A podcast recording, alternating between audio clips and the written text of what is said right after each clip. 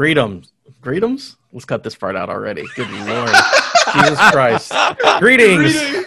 Greetings. I'm your host, Adam, for the night, and this is the ECG Game of the Year Super Show Awards Show 2020. I'm wearing a suit. I'm on the red carpet.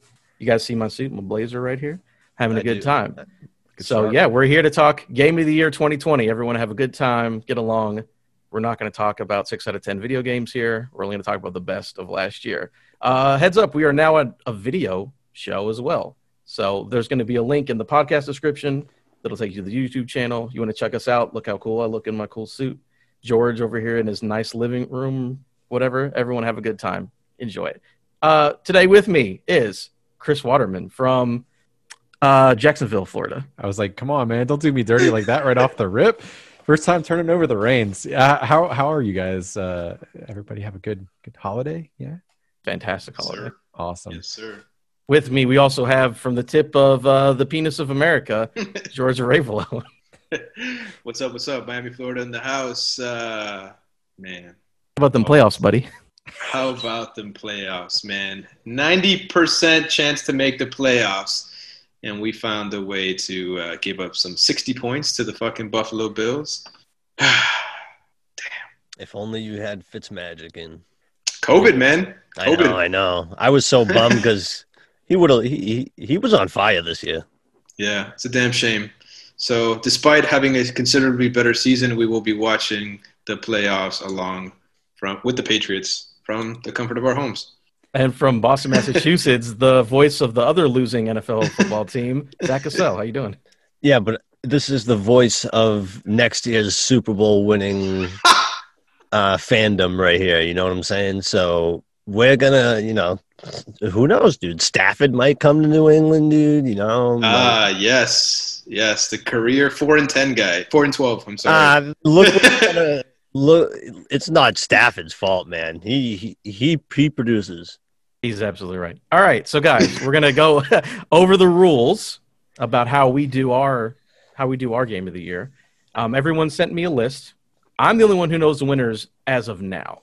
So we have five categories: best performance, best art direction, uh, best indie, game of the year, and then best narrative. Um, and then everyone sent me a list. Uh, how they rank on your list gives a certain amount of points. So there's a point total. I know the winners; they don't. So this will be a fun time. Um, and we're going to talk about each of the nominees and how we feel about it. And at the end of that, we'll get the winners, and everyone will have a good time. So before we get into that, Chris, you have some fun, little silly uh, awards for 2020. So you go ahead and take over this part. Yeah, just just a couple actually. Um, so I realized when I made my list, I didn't really give any love to uh, a particular game that I thought was fantastic. However, it is near impossible to uh, find somebody who has played this game because of the barrier to entry. So, my nominee for best game that nobody played, or I should say, my recipient of the award, is Half-Life: Alyx. Uh, just a damn shame because it was spectacular. Um, and I felt just all this positive energy bubbling up as I was playing it and after I finished it. And there was just nobody to fucking talk to about it because you need a fairly powerful PC and an expensive VR rig to play it, um, both of which I acquired during the. Uh, you know, COVID 19 outbreak and subsequent lockdown. So, uh, George, uh, hopefully, you know, once your PC is finished, buddy, um, even if I have to lend you my Oculus Quest and the link cable, I, I hope that you do get to play it. I think you'll be astounded uh, because it is a true step forward for VR. And I hope that this didn't kill the, you know, the, the lockdown and sort of the, the barrier to entry doesn't kill the VR movement because like this is what I've been wanting for forever. Uh, my second and final alternative award goes to uh, a game that I way overestimated how much I would like it, and that goes to Demon's Souls. So, uh, love Demon's Souls, you know, uh, in in its own way, but uh, found out that I'm, I've got one boss left. Uh, that after playing the majority of that game, uh, did not like it nearly as much as I thought I was going to. The age does not show in the sound design or graphics, which are both fantastic on the remake, but more in the design. So it definitely feels like a game that came out in 2009. There's a lot of things that they made a lot less cumbersome in Dark Souls, if you can believe that. I know uh, Adam, you've played Dark Souls, you find it to be kind of a cumbersome game, obtuse, not very you know fun and clunky.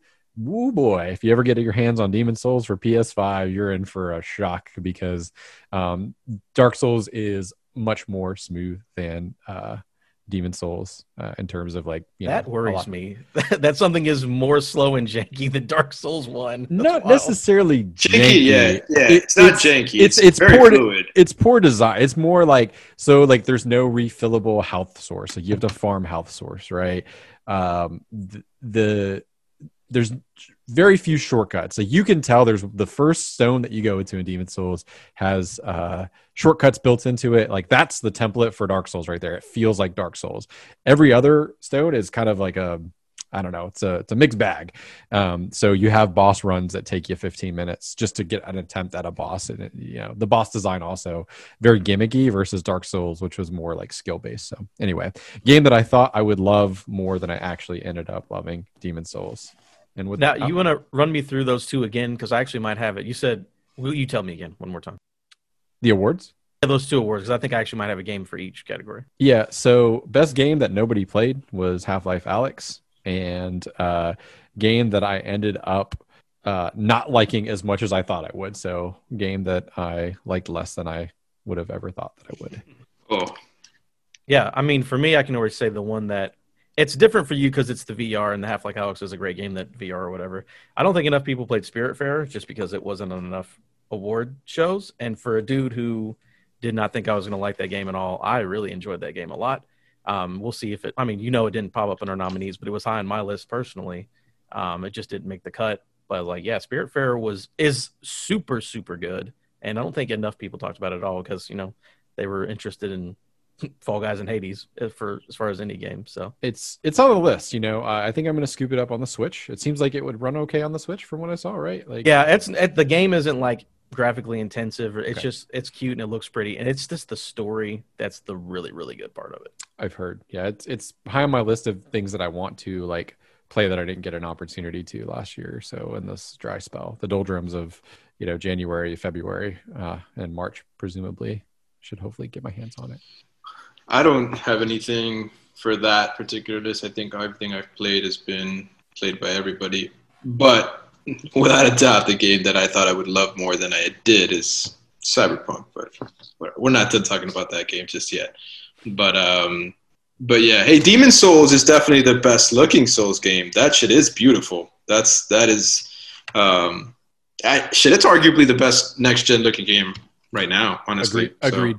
And, the sound design, uh, the implementation with the controller is just fantastic. Like every, I mean, that is a game like that and Astrobot like is like the greatest one-two punch for like a launch title. Like in terms of like you know showcasing like what the console itself can do. Um, yeah, I want them like to just remake uh, Dark Souls. I know Bluepoint's done with it, but like if they gave that same treatment to Dark Souls, like oh my god, in a heartbeat. Yeah.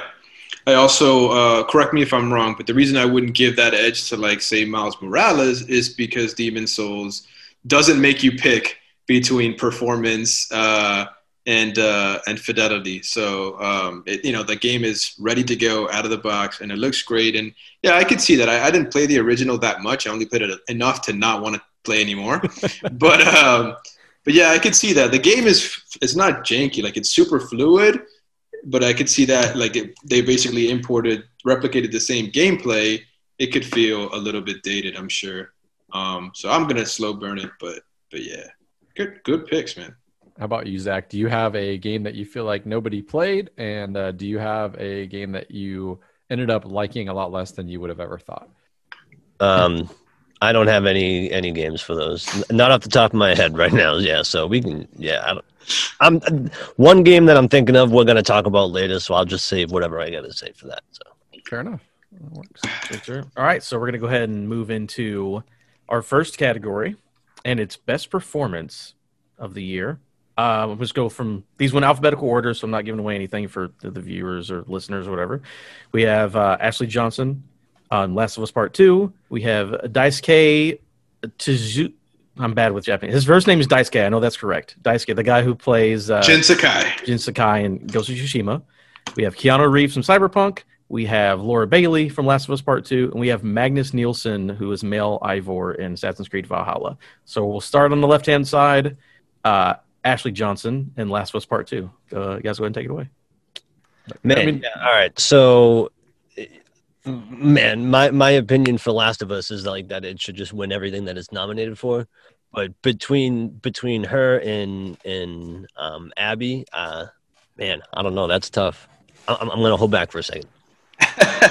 um, yeah, I I I personally had you know I thought I thought um, was it Laura Bailey um, that was uh, that did Abby. I thought uh, I thought that performance was was a little bit better because it's uh, because I think she had a higher um, she had more hurdles to overcome. Right, it's a brand new character.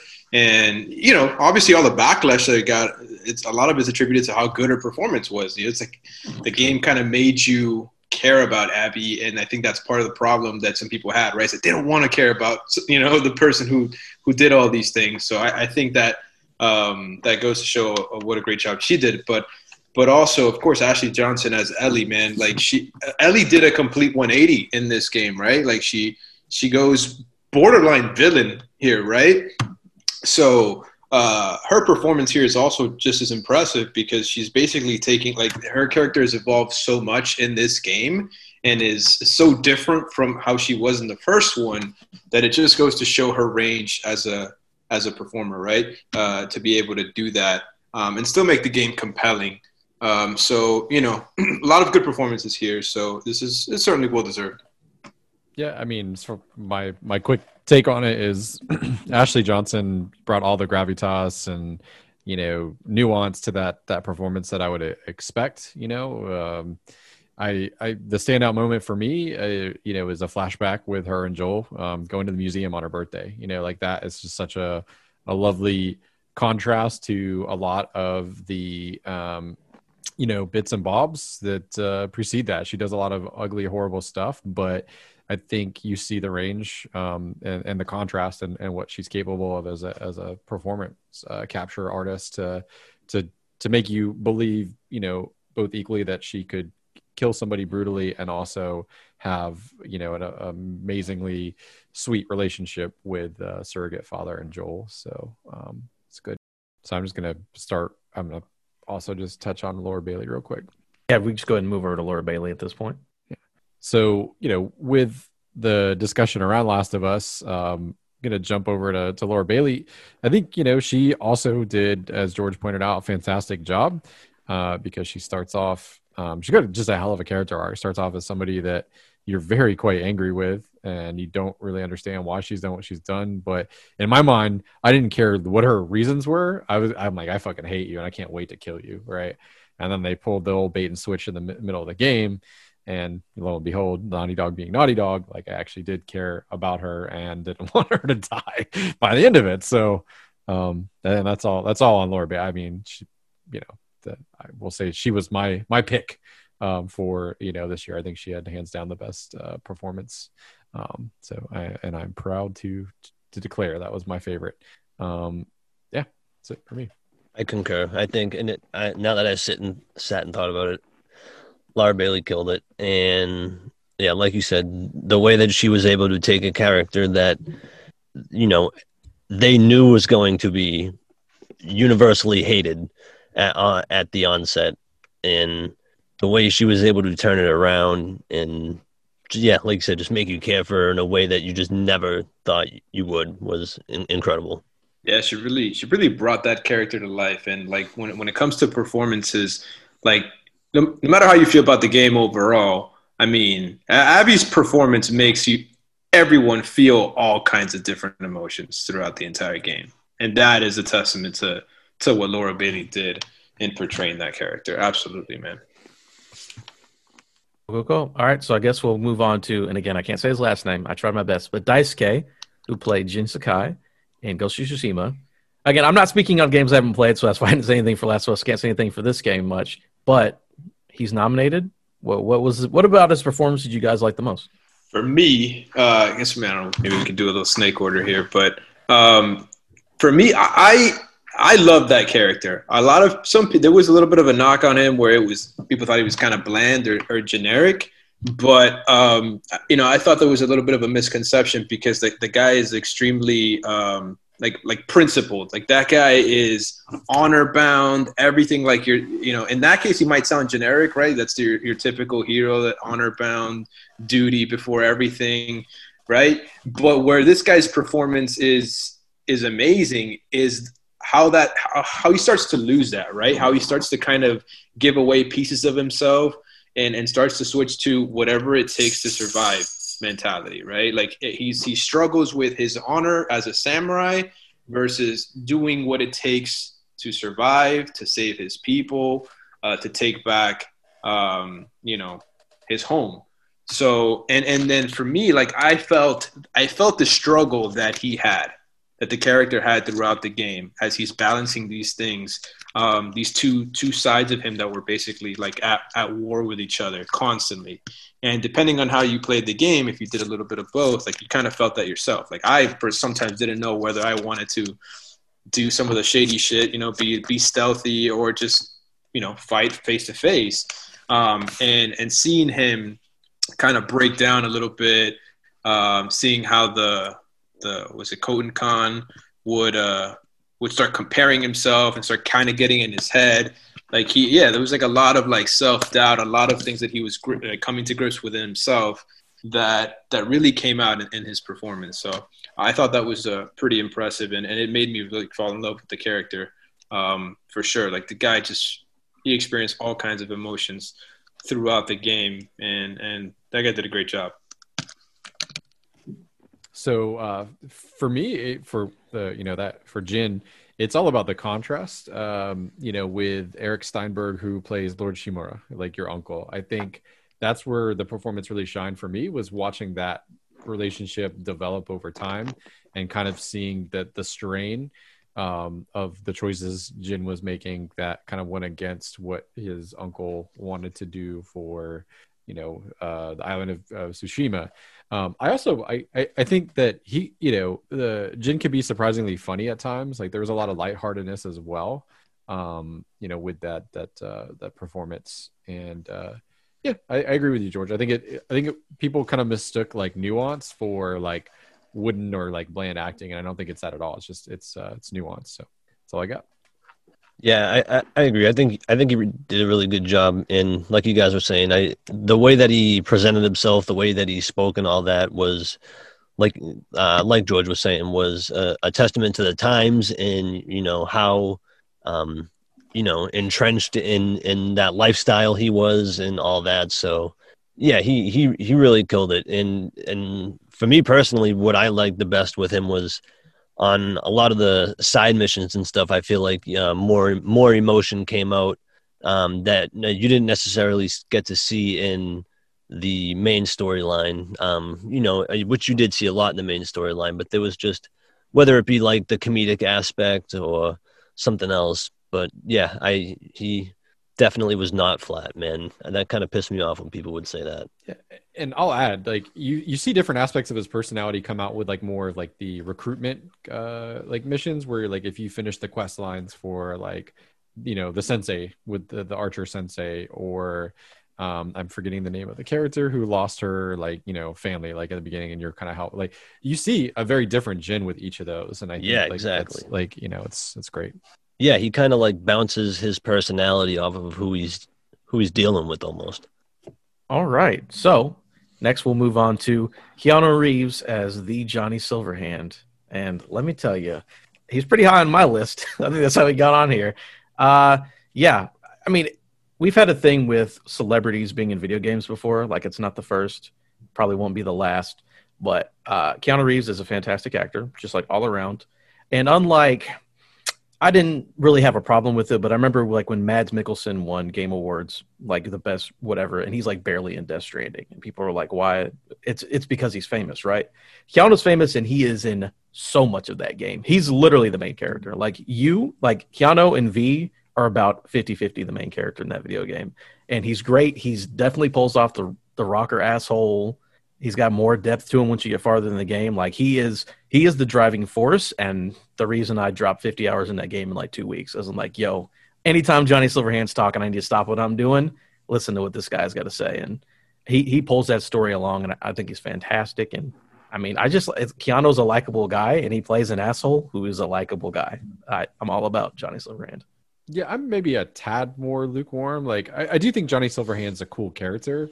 I'm a little more lukewarm, like uh, like performance. Like I think Keanu Reeves does a good job. I think sometimes it's more like the the script. Like sometimes he says and does really cool stuff, and then there are times where I'm playing that and like I'm like I feel like I'm seeing another writer who wrote the scene versus the one that I was just in. But I, I like it. I mean, he's undeniably like you know uh, um, what's the word I'm looking for? He's got gravity in that game, right? Like um, undeniably, like so. Um, yeah, I mean, I think it's cool that they included him. Um, I I like the like the mythos behind Johnny Silverhands, and I think sometimes he does a really really good job of kind of like making you feel that right. Like you feel like you're talking to somebody who is like a folk hero, right? When you're interacting with them, so I think he does a good job with that. Yeah, I, the coolest I- jackets of all time.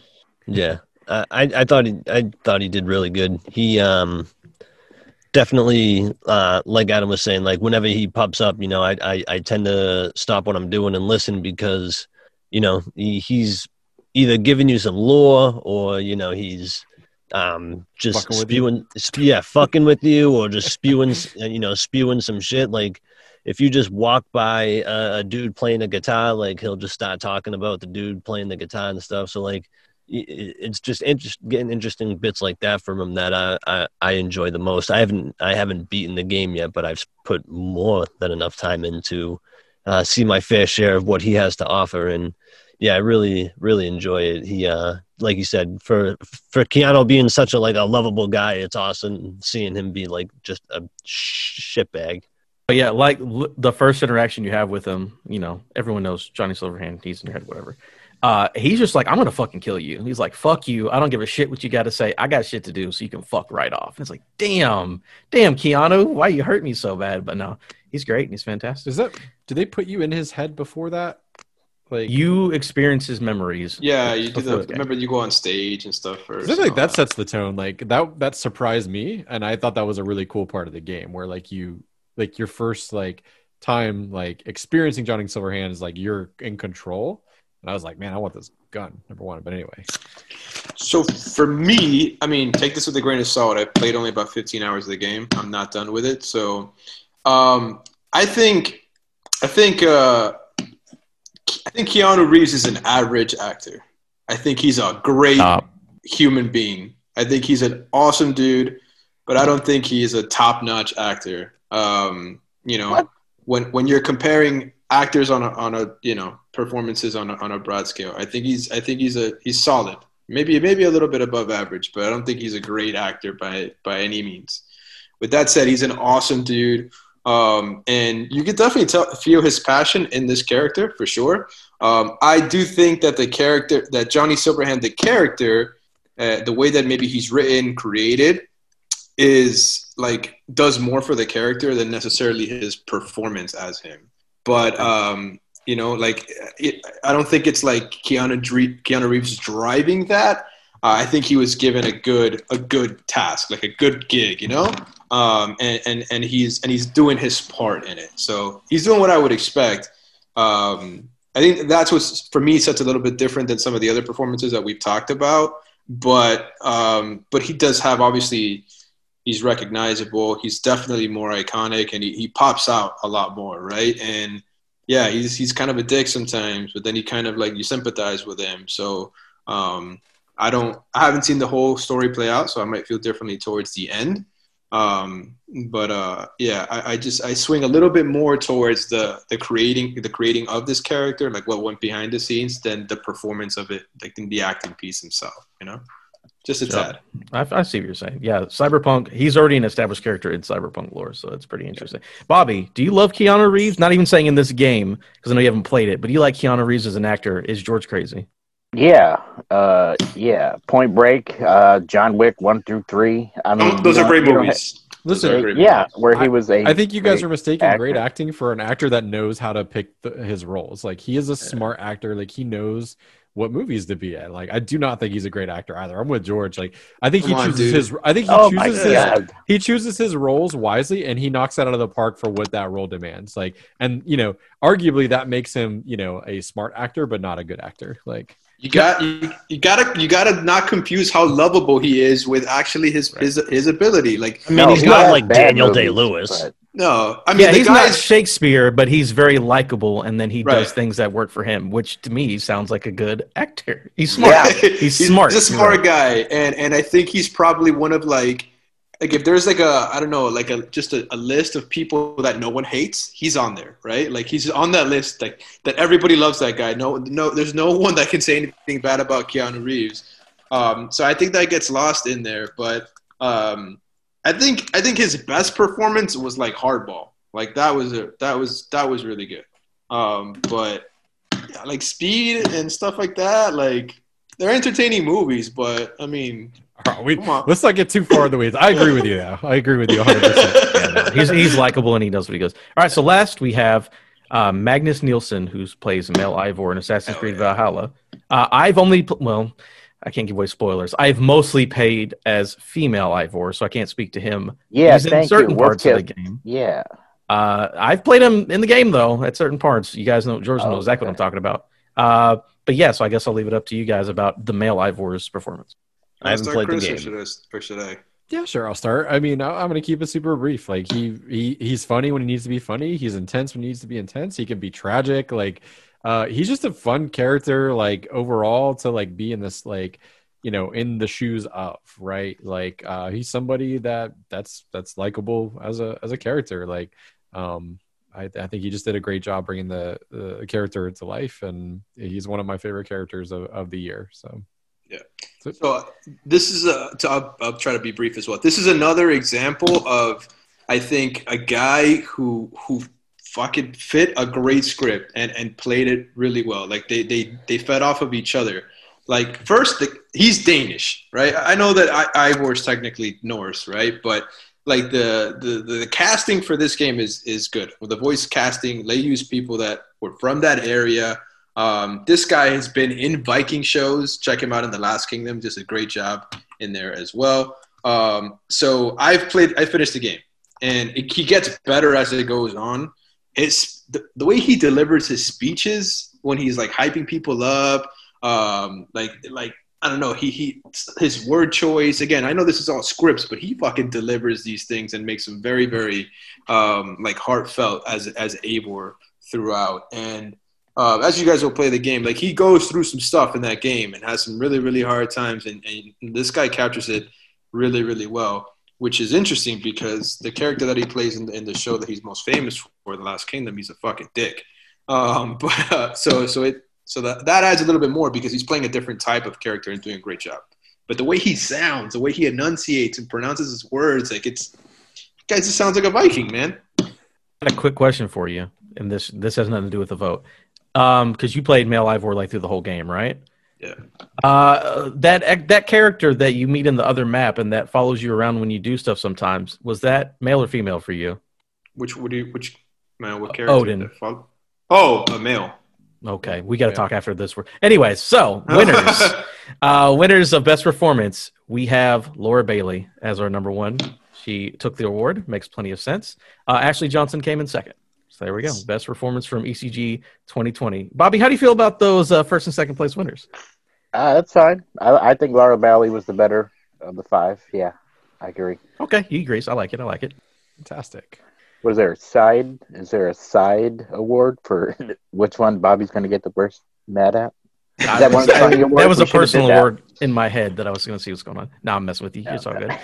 Uh, all right. So next we have a best art direction. Again, nominees from left to right are Ghost of Tsushima, Hades, Immortals: Phoenix Rising, Last of Us Part Two, and Ori and the Will of the Wisp. So we'll start from left to right. Uh, Ghost of Tsushima. Now I'll go ahead and start just real quick. I didn't vote for things I didn't play. But this is the one thing that I voted for because I can look at that video game, see it in motion, watch live streams, see videos. That game is fucking pretty. I love the color palette. I love like all the sweeping like valleys of like all the flowers and all the red and like the petal. God, that game is gorgeous. And again, I haven't played it, haven't beat it, but I can definitely say that's pretty game. So that's all I got to say on that one.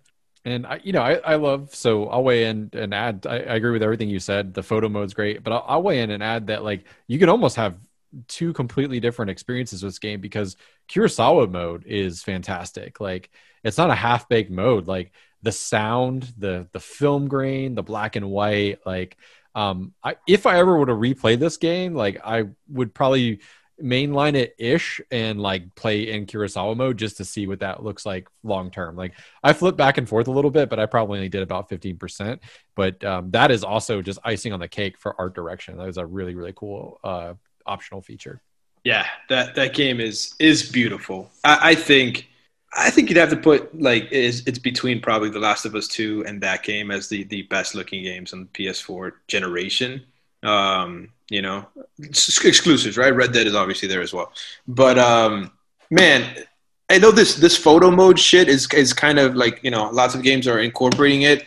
That's the one game that I actually started to take pictures because like I I need to save this because this looks amazing. And then the fact the way that you can edit the pictures in photo mode too, like holy shit, man! Like th- that game just looks beautiful. And like you said, Kurosawa mode, amazing. Like that game, that game was just so clean. Like just the the the the color choices, just beautiful game.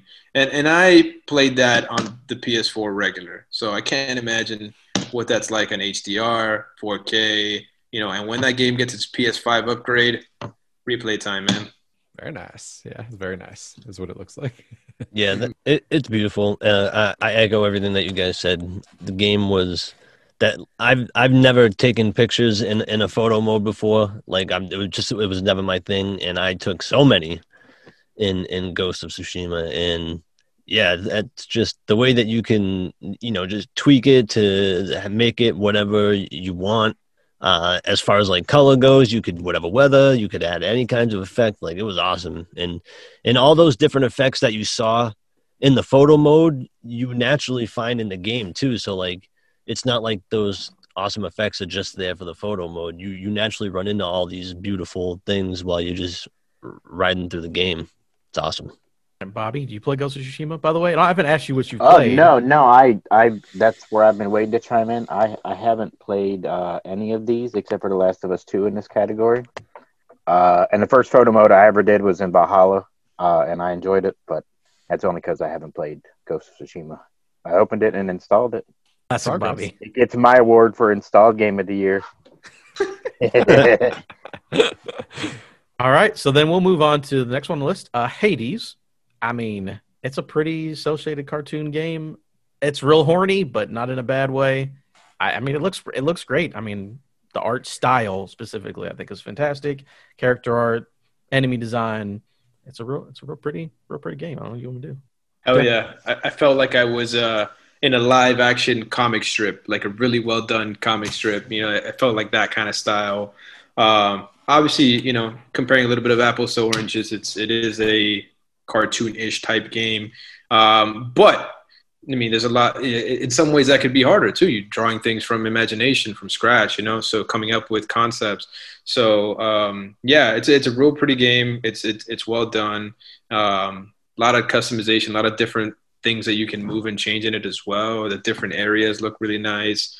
Um, yeah, really pretty game. Really pretty game for what it is. But yeah, I, I think that game is is and I'll, I'll be super quick because I, I haven't played too much of it. Um, I think the, the art style fit, like fits the style that that game is perfectly, and like I don't think the game would have worked if they like made it 3D or anything like that. Um, so I think yeah, the the whole yeah, I, I'm I'm I don't know the, the game's good looking. So yeah, I agree with everything you guys have uh, said, and I, I think like you know I'll just add like the I'm a huge fan of, of Greek mythology. Like you can see like behind me, I've got some Harryhausen uh, figurines that are um, you know uh, nice uh, figurines from uh, one of the Sinbad movies, and uh, like I love their interpretation of Greek mythology, the way that the gods all look, the weapons, um, even just walking around, you know, the main hub, like um, all just really fantastic and they they picked a style and they embraced the hell out of it like there is like no compromise there like you can tell like that was something they had a very strong vision for, and I think they executed beautifully.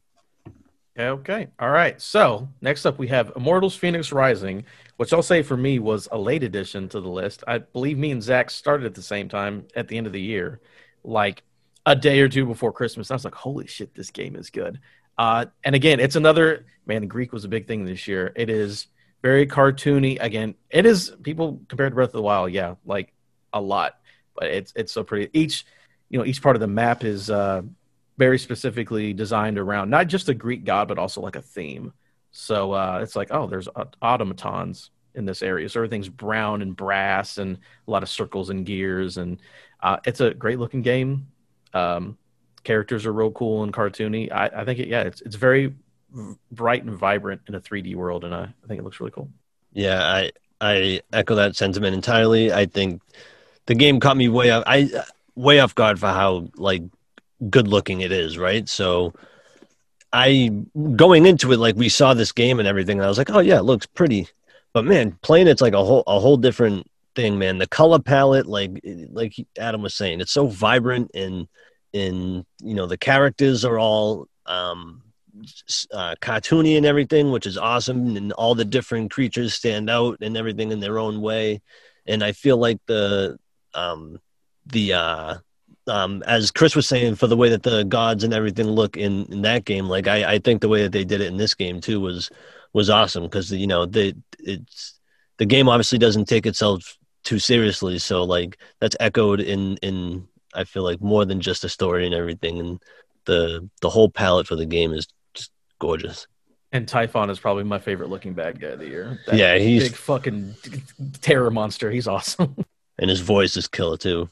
Didn't play this, so I can only comment on what I've seen from trailers and stuff. But I, I like the art style. I think it's it's cool. I uh, I can see just kind of like you with Ghost of Tsushima, Adam. I, I can see as an outsider looking in, like why it's nominated, and have zero problems with it. And it looks looks like a, a pretty game in its own way. I don't see shit, but uh, I the game the game's trailer and leading up to it, it's done nothing for me. However, you guys talking about it the way that you are, I think I'm gonna have to pick it up at some point and give it a shot because I, I loved Breath of the Wild, and I think Adam, you didn't like Breath of the Wild, right? No, um, not, not not that much at all. Zach, did you you didn't? So hated it really. I don't know, but at the same time, you guys also you know picked Sonic Two over the Ocarina of Time, so gotta take that with a grain of salt as well. But I think it's like thirty bucks now, man, and that seems like a, a great price for a next gen game. So I might have to um, look into that for sure. It is easily worth that price. Like if you were questioning the sixty, it is easily worth thirty. But it's no, yeah, it's it's it's a it's an issue with time right now. I just finished Valhalla. I still have to play Cyberpunk and Demon's Souls, so it Makes is. Uh, but I think I will pick it up because I, I like Breath of the Wild a lot. Um, so if it's, I mean, if you like Breath of the Wild, like you're, you're you'll definitely like this. Yeah, fair enough. I bought it. It comes on Saturday. Oh, it's good. And I bought I bought yeah. Hades on uh, Steam sale last week. I so. wish I wish I lived right next to Bobby, man. He can't wait to put it on his shelf. You can borrow it anytime. Yeah, it'll seem brand new. It's like GameFly. Wild. All right, so Bobby, I do want to go to you for this one because this is yeah. the game you have played this year. How do you feel about yeah. the art direction specifically in The Last of Us? How do you, how do you think it looks and feels to be in that world? I suppose. Uh, it it it helped it stay a six out of ten. Um, I, I will honestly say uh, it it was good, but it wasn't. Uh, for some reason, it didn't. It wasn't as good as the first game. Uh, just like a lot of other things, but uh, it seemed like the uh, even playing on PS4 Pro, uh, it didn't seem honestly too different at points. But it it was good. I don't I don't like to talk too much about it because I still think the game's sick. Yeah, you fucking you crazy because that game is so good looking. That's what I do want to ask because everything on this list, again, I'm kind of agreeing with Bobby. Not really, a little bit. Everything but on this direction, list, it's different. Yes, everything's it, very stylized on here, and this is very just yeah. like it. It's a it's a game in the real world. So, like, what sets it apart that it got on the list? What it's it, uh, the attention to detail and everything, the way that they're able to capture like if somebody walks into a room and sees these characters on TV, you could almost be like, Jesus Christ, I thought you were watching a movie. Because it just looks that good. and you every every environment you go in is so richly detailed and incredible. In the way that like sweat will go down people's faces and stuff and and like little itty bitty details like that are just scattered all throughout this world. And and the intricacies of all that. And it's and it's gorgeous too like the environments are incredibly gorgeous the character models are obviously incredibly incredibly gorgeous it's, it's, I think it's how they handle like the post-apocalypse, right? Like, like not only are they making environments that are like grounded, but like they're environments that none of us have ever actually seen before, but yet they feel incredibly true, like like accurate, like photo accurate, right? Like we've never walked through a post-apocalyptic landscape, but I feel like I have, you know, like um, just from how the how everything is is designed. So um, I think that's worth mentioning as well. There like yeah i think the fact that this is a game where it's like you know real life type you know um, figures um, and it's still being it's still being so impressive is like what's so good about this. Like it's it's attention to detail like zach said. Like i i don't think any game that i've ever played has this much attention to detail. And what's a linear game right? Like i know like red dead and stuff like that looked really good. This is like a pretty relatively linear game. And you can sit there and just look at the little nuances like things like your footsteps in the your footprints in the snow um, or when you're walking through like um, like some little brooks there where there's water and stuff running running through the, the rocks.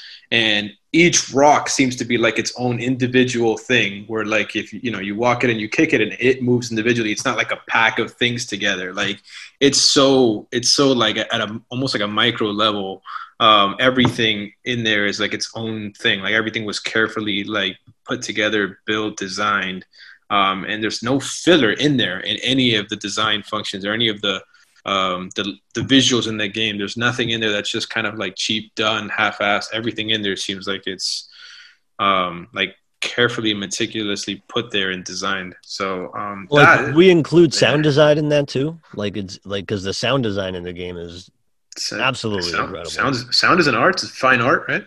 Yeah. I think most people usually consider yeah, art direction art visual. Is generalized but, is what the problem. Yeah, but uh, I'm fine with you know. Yeah. Regardless, yeah, I, I think it, it, it more than deserves its place on the list. Yep.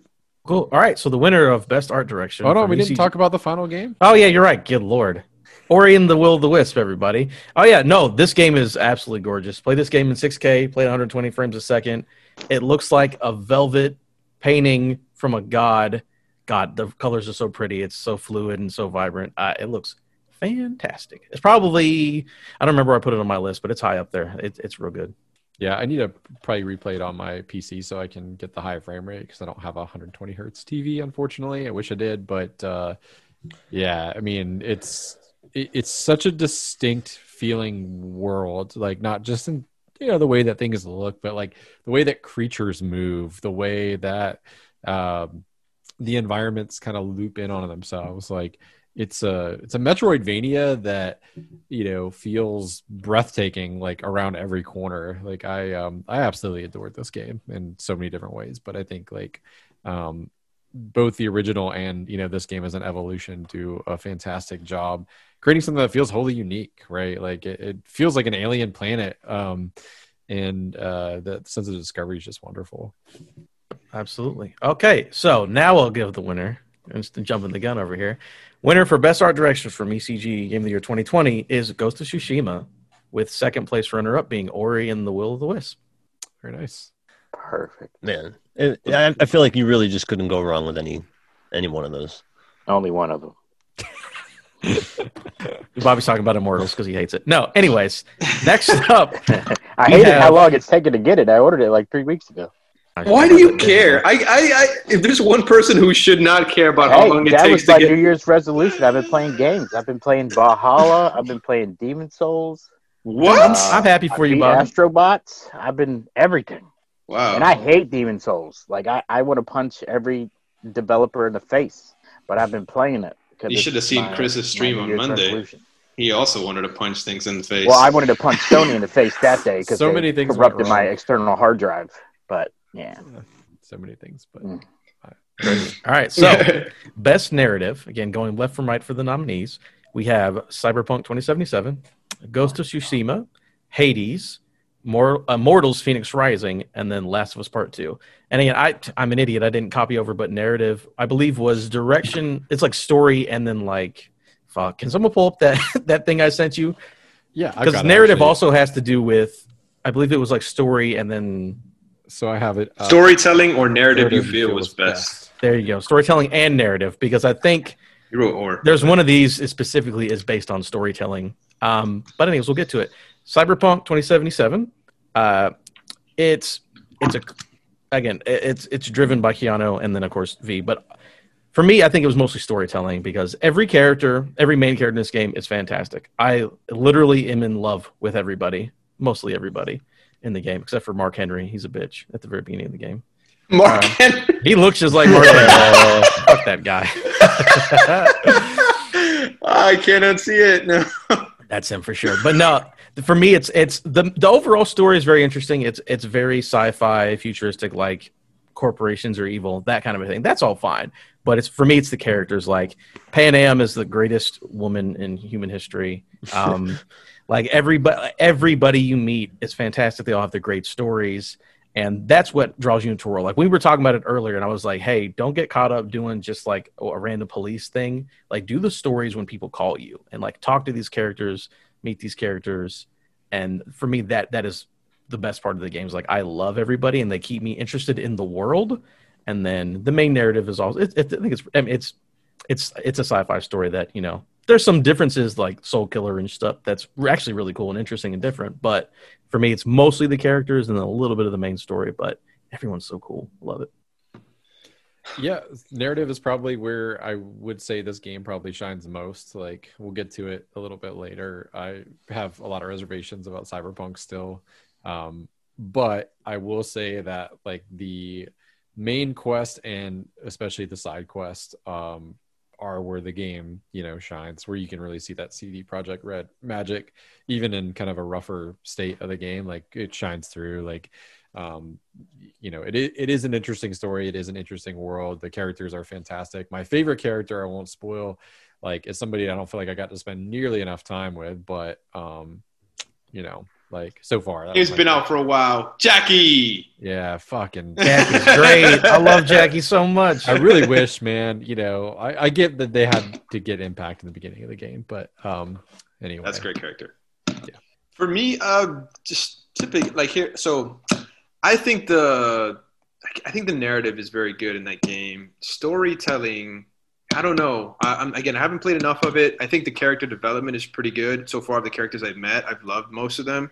Um, the issue that I have is an issue that also reminds me a little bit of Destiny. Granted, I'm a notorious cutscene skipper in that game, but so much of the lore in that game needs to be read through like you know the little data pads, the journal. I get it. It's like a, it's a whole new world. They're creating it from scratch, but there is They're way though. too much. It's it's a, that, Whoa. like, it comes from a tabletop game, so it's a Right, right, right. I, I get it, you know, but like, it, there's there's a lot to it, but there's so much in that game that needs to that you have to like imagine it and read it on those data pads things. The, what what are they called again? I forgot those little Shards. Shards. charts. Like there is so much, and they are so long. And you know, I, I think of myself in that regard when it comes to reading shit in games. Probably more along the average than super hardcore into lore, and like you need to be able to capture my attention. And I, I read some of them, but there's so much there's so much text in some of those things, and there's too many of them, and they fill in a lot of stuff if you want to know about it. But I wish I wish there was more of a Cliff Notes version of a way to get myself more assimilated with the backstory of the world than to have to read all those things. That's that's I think the, the knock on it for me. But but the world, the the narrative, the lore is very interesting. I just wish more of it could be shown visually or you know audio wise than than having to read so much of it. It's fair.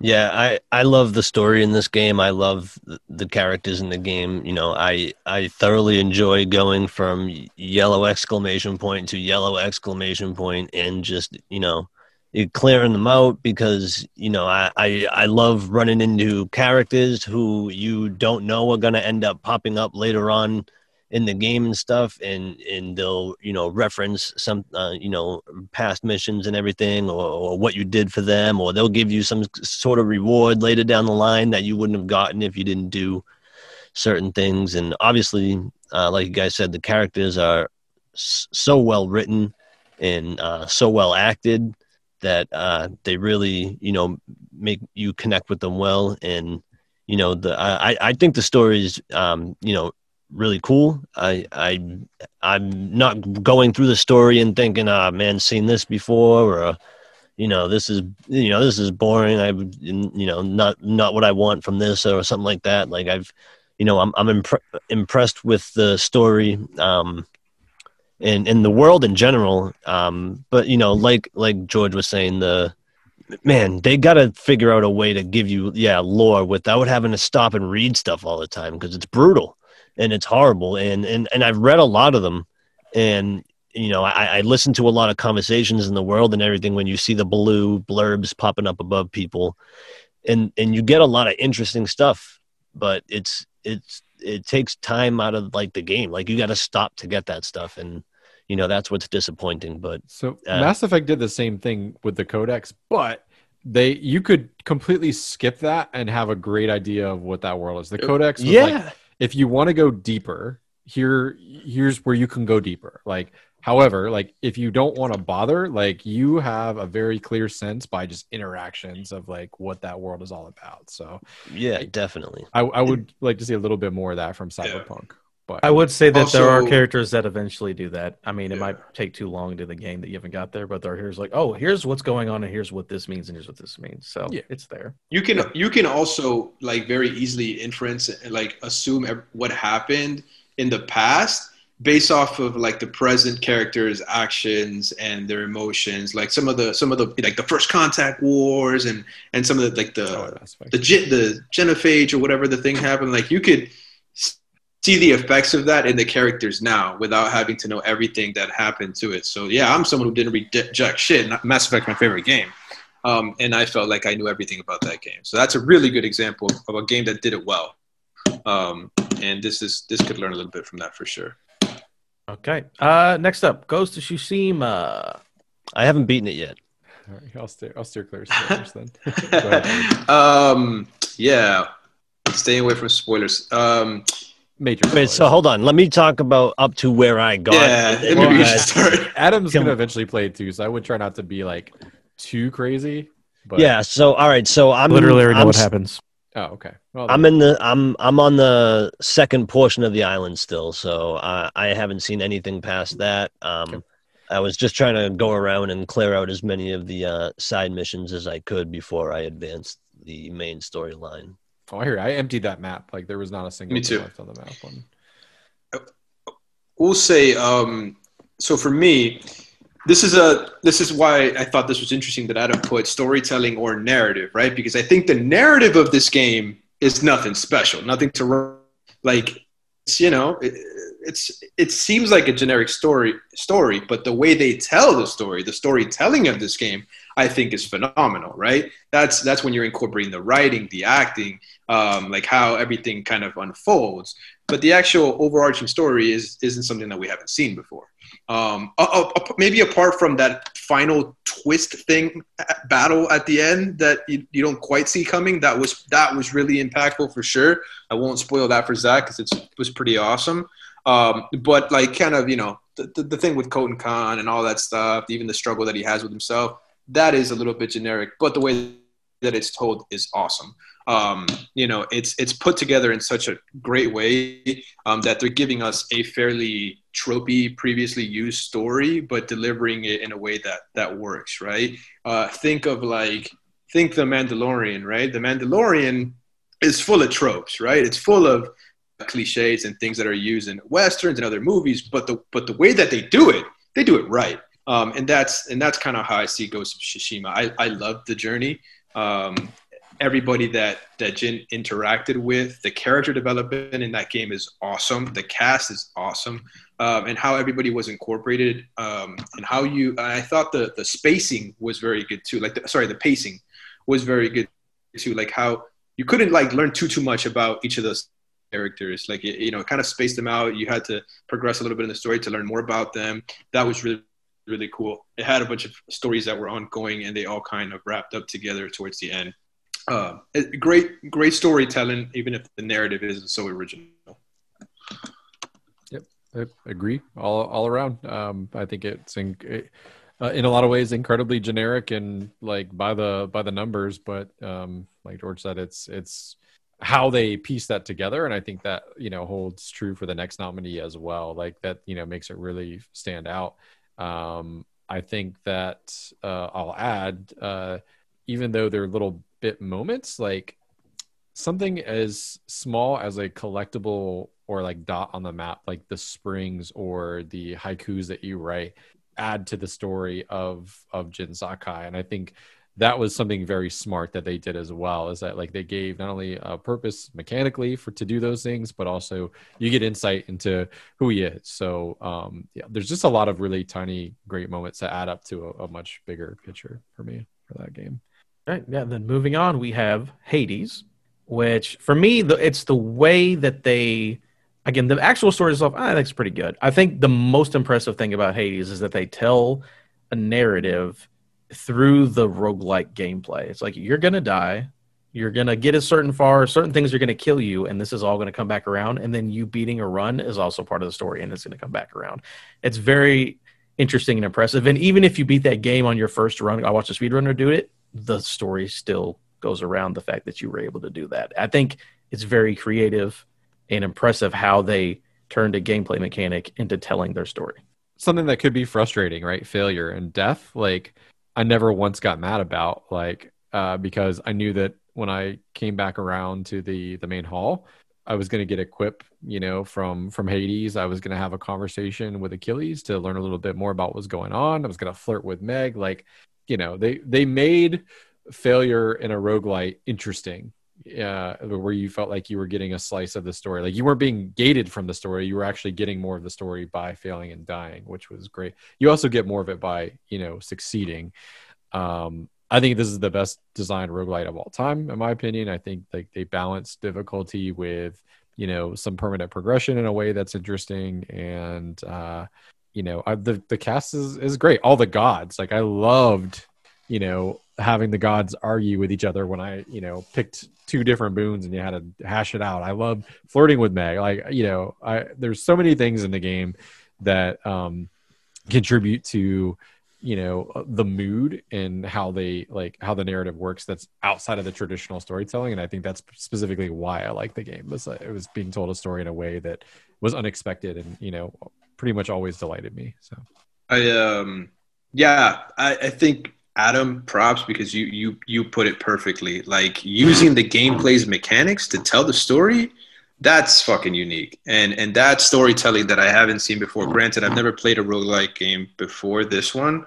Um, you know, so I don't know. I feel like this one might have set the bar too high, but um, but yeah, to you to incorporate gameplay mechanics into telling the story, um, you know, because even if like you look at some of the other games where you die, rinse and repeat, you have to die a lot of times before you progress. I don't think any even a game like Sekiro does that shit, right? Like, or you're not really progressing with the story by losing and failing and coming up short. So um, I thought that's that's incredibly unique. If the narrative isn't anything to, to write home about, but uh, very very unique game in its storytelling. Um, and by the time you start beating the game consistently, you do have an attachment to all the different characters involved and and for a game that looks so simple in so regards to still kind of tug on your heartstrings you start to really feel for zagreus and what he's like searching for. Um, it's uh it's pretty pretty pretty cool man. Really unique. Sure. All right. Next we have uh immortals fenyx rising. For me again we'll, we'll talk to zach in a second uh it is this is all storytelling. The fact that it's prometheus and zeus telling a story and you're playing through it and it's jokes, jokes, jokes, but they're good. Like I think the game's humor is spot on. Um, and that's the you know, like the the bones that they build the body of the story on. And I think it's great. Like there a really good joke is like when you're trying to get Aphrodite back to life because something happens, or not back to life, whatever. You're trying to get Aphrodite back, and they're like, you got to put a pearl in the ocean. And he was like, "Oh, you know that in the original story that wasn't actually a pearl." He's like, "Yeah, man, he fought Kronos in a pearl." And he starts whispering. He's like, "Testicles, his his balls," and he's like, "Oh shit!" And then it's like it's funny, like they make a joke about Greek mythology about Kronos getting his balls cut off so Aphrodite could be alive, but they make it funny. It's I, I think it's really good, and it's just constant, nonstop throughout the game. They just go and go and go at it, and I, I think it's really good. Yeah, I agree 100%. The comedy is where the game shines. And, you know, usually, you know, it would, I feel like games that, you know, come on strong with comedy in the beginning tend to overstay their welcome. But, man, the game just keeps delivering and delivering when it comes to the comedy. And, yeah, it's awesome. From the, the, the main character to Zeus um, in um, Prometheus. Prometheus. Yeah, I couldn't. I was all I could think of was Poseidon, and I was like, that's not it. Um, yeah, man, they they kill it, man. Those two, their banter back and forth is is just so good, and to have that to have that uh, pretty much in the background your entire way through the game is awesome. But but the story itself, you know, it, it is pretty cool, and the game doesn't take itself seriously, which is awesome. So they're able to build on uh, that. Um, you know, the characters will do outlandish things or say um, outlandish things. You know, like almost like fourth wall breaking type deal, and it's it's just it's it's super good. It's it's my favorite um, Ubisoft open world game to come out in a long time, and I didn't think it was going to be that because um, I'm I'm a big fan of Assassin's Creed. Um, three, but Origins kind of pulled me back in um, for the for that series, and I Origins was awesome. But yeah, this game just the way they built their world, the way each environment looks different, the way that you know, uh, yeah, they tell their story and everything. I just yeah, they killed it. Absolutely. All right, moving on to the last game nominee, Last of Us Part Two. Go everybody else but me. Um, all right, so if we're talking about narrative, this top notch uh, for me, top notch storytelling. I the way that they this played out from beginning to end, uh, I thought was was brilliant. Um, we already talked about you know the character development and the way that that plays out over the story is just absolutely incredible. Um, and yeah, nothing that you know hasn't been said uh, about the game, but the way that they managed to interweave the the storylines and everything is is so smart and it's just the Naughty Dog does it better than anyone when it comes to story driven uh, narrative uh, you know linear games. All right all right all right all right. I'm gonna get in there and i'm gonna i'm gonna put bobby on my backpack a little bit a little bit. Um so thank you. this is a this is a really tough game for me um, because it's I think it's important. I know there's a lot of criticism for this game. Thank you, Bobby. But and Bobby's not alone. But you have to be able to decipher between quality storytelling, like is it good, and whether you liked it or not. You know, like I think the, I think. Oh, I, I think that's the problem that people had. Like, I don't think anybody like if you think that this is bad, like I think you're crazy. If you just didn't like how the story went, that's something else. You get what I'm saying? Like if you if you don't like how the story unfolded, like that's a preference thing, but you can't necessarily that to say that the storytelling in the game and all that is bad. You get what I'm saying? Like um, I I'm in that camp where I don't like what happened to Ellie's character, but to say that the game is bad, that the storytelling is bad, that the narrative is bad, like that's that's insane. It's it's it's not. I just don't like how it unfolded. It's not the way that I would have wanted it to go. You know what I'm saying? So um, that's that's the issue. It's not a bad game. The, the storytelling is great. I mean, I, again, like I said before, the fact that it could get such wide range of emotions from people is a testament to the story that they put together and the narrative they put together, which is good. Um, I just my my biggest concern with the game, what I don't like is like is I don't want to be dramatic, but it's, it's a little bit of a character assassination of Ellie, right? That she becomes like almost horrible, depending on how you look at it, right? Like she almost becomes the villain in this game, a character that was so beloved in the first game. Um, but the way they do that is good. Like, you know, because the fact that I think that she becomes borderline villain, that is a that is a testament to good storytelling. I just hate that she became kind of like a villain, you know, uh, and she kind of redeems herself at the end but she becomes no worse than anybody else in that in that world you know that's kind of what that world did to everybody so again the storytelling storytelling and narrative i think is good i think it's great even um, But uh, you know, I think me when I'm assessing it, I can separate that from the fact that I didn't like how it went. You know, I just I just did, wish it didn't go that way. So I hope that's a fair assessment of it. But it's not a bad game, and it's not a bad story of any by any means. I think they're both great. So I I saw this favorably uh, compared to Godfather Part Two um, prior to getting my hands on it, and I kind of had that in the back of my mind as I played it. I think that's the perfect comparison for this game, where for some people it eclipses the original. Most people prefer the original, but there's a small group of people that feel like it eclipses the original.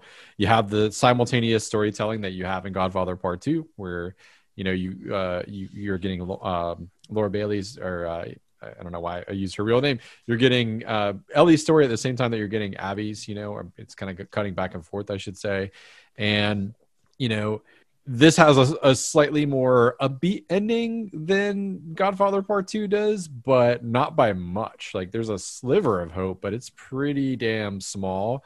And I think that, uh, you know, in my eyes, like it is a, is not the story that I necessarily wanted when I went into it, but I'm, I think it's what they gave me was better than what I wanted. I just didn't know like how it was gonna go. And like by the time I got to the to the credits, like I was was just stunned and flabbergasted. Um, you know, it wasn't a pleasant experience at times, but I think that they told a phenomenal story. It's it's like watching a near perfect 40 hour movie, in my opinion, you know, where there's twists and turns, like the suspense was there. Um, the emotion, the elation, you know, uh, at times followed by like just heart crushing moments. Like it's uh, it's phenomenal. It is it is the Godfather Part Two of games for me, and that I prefer it over the first. I think like in terms of like I think it's the better, I should say, out of the two games. Um, I think one is more fun to play for Last of Us, and just like I think like I can rewatch Godfather one more, um, but I think Part Two is the better of the, the two entries. Adam, you, you didn't play it, right? No, I did not. I don't want to spoil anything. I don't know. I already know what happens. Okay. Yeah, like it's just uh, to kind of add a little bit to that. It's it's it's you're right. It, you're right in everywhere. I just hate that basically at the end Ellie is lost. She, except for that little sliver of her humanity that she gets back at the end, she loses everything. Like she's left with nothing. You know, she basically, you know, with her own rage and she throws away everything. You know, which is is so sad coming from the you know the one who was willing to you know sacrifice everything in the first one all that you know that's that's the, the, the tough thing of what Ellie turned into it's so was so hard to see I didn't want to see that shit man but uh but they like did a Michael good job Corleone you know and the Yeah. Godfather 2 sitting on his chair in front of the lake you know Fredo's dead his wife's left him like I think like that compares- Spoilers. Oh, No, I'm just God- kidding. You haven't seen Godfather Part 2 right? I got nothing to say to you I'm sorry Like, Darth Vader's Luke's father. yeah. what I was just getting to that yeah yeah Now, So I do have a I do have a question because I, I stepped away for a second. Has everyone talked except for Bobby? Yeah it's Bobby's turn now Okay, Bobby. So I have two questions for you. Sure. Um, was your problem with Last of Us Part Two the story? I- in a way, yes. Only because I felt like it should have been more of a. Uh, I, I kind of have a side of George too, where I felt like it should have been like a Claire Leon, like Resident Evil, like type, like two different stories. I didn't like that. Like in the middle, I had to start over as someone new. Uh, for someone who likes collectibles and uh, upping your weapons and stuff, and then get that far, and then all of a sudden it switches sides, and you're so uh, it's just that that big. It kind of was like two different games. I felt like the story was two different games and then at the end the conclusion was like what the hell did i just do uh, because i played three different games at this point because now you're just left to feel like crap after the game and no no resolution but i uh, yeah that that was yeah Yeah, because I know Bobby's been saying six out of ten, and we give him a hard time or whatever. Mm. But Bobby's actual problem with the game, like George kind of just said it, it's like people don't like the way the narrative was structured. Yeah. Which I, I I wanted to hear Bobby's actual reason why he didn't like it, and it makes sense. Now, does that bother me? I mean, I haven't played the game. Would it bother me? I don't know.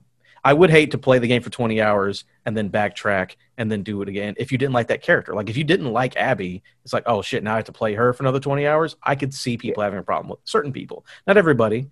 You know, Chris, you can like it and George can have problems with it and Bobby cannot like it at all. Like it's fine. But I could see it seemed like the story was the the problem people had with it. So I just wanted to see everyone's perspective from you know all these people who played it You, differently. you could think Star Wars a little bit, right? Like Force, the the new tri- the sequel trilogy, right? I think Force Awakens is pretty. Everyone pretty agreed that it was pretty solid. The Last Jedi is where it started to get a little bit like some people like. I think The Last Jedi was a good movie, but I hated how the story unfolded. You know, like I, I I hated how the story unfolded.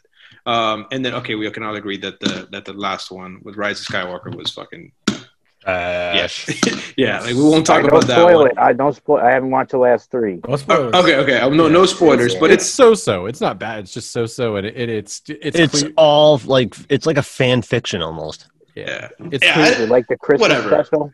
No, no, no, no, no, no, Not not to not to derail too much, but like I feel like the the middle movie, the the the, the Last Jedi, that's a good example. I think it was a solid movie, but the, a lot of the the debate came because they didn't like how the story started to unfold. And it and, and and that it just becomes a preference thing, and I think that's okay. It's a valid reason to down score the game, right? Like if you if you don't like how the story went, like that's fine. Um, but I just think we got to be careful when we're saying that it's a shit game because of that. You know, like I don't like the story; it's not my cup of tea. Um, but you can't. People need to slap that IMO on there. In my yeah, exactly. But you can't you can't knock that this game is is gameplay wise mechanically better than the first in every game. And I, I agree with Bobby. Like I felt like once we got to that middle point where it did the switch, like I was content. Like I didn't need that. You know, I wasn't ready to go and do that. I just wanted. I thought we were getting near the end. But the reason why I didn't give it shit for that was because they also gave you a game that was twice as long as the first one. So they did give you two games in one in one package, one price. So um, so I thought that was okay. It was unique. It, it, I think it hurt the pace a little bit personally for me personally, but But it did, they did Yeah. the same thing in the first one though when you had to switch up to it wasn't to for that long though. You didn't you didn't it wasn't half the game. You know? No, no, Yeah. definitely not. But in terms of like randomly just changing up the pace of the game and all Yeah, that, but you they- didn't. You didn't like. And have they were together. Get a new were to- gun and upgrade your character's abilities and. I, I will say to add to the whole character assassination, like Abby was way better to play than Ellie. She had all the cool shit. I mean, Yeah. she could fucking she could fucking ragdoll the the the zombies and stuff like that, you know. So whatever they're called in the game, I forget. Um, clickers. clickers, but you just fucking punch them in the face and shit. But um, I, I thought Didn't I, they I had call it more something fun. different? Didn't didn't the other group Yeah, call I it don't, I don't know what they call like the normal. Yeah, I can't regular remember. ones. Yeah, I I forgot what the what the names were for them, but but yeah, I felt like Abby's gameplay was even more fun. Like she had a, a bunch more cool weapons. She was a badass, and that's just kind of what made it like, damn, you gave her all the cool stuff too, man. Like, mm-hmm. It reminds me of, of Big Daddy. Damn, you give him all the easy ones. yeah, yes, yes, yes. right. Yeah, I just like to def- defend my boy Bobby, and I think he has.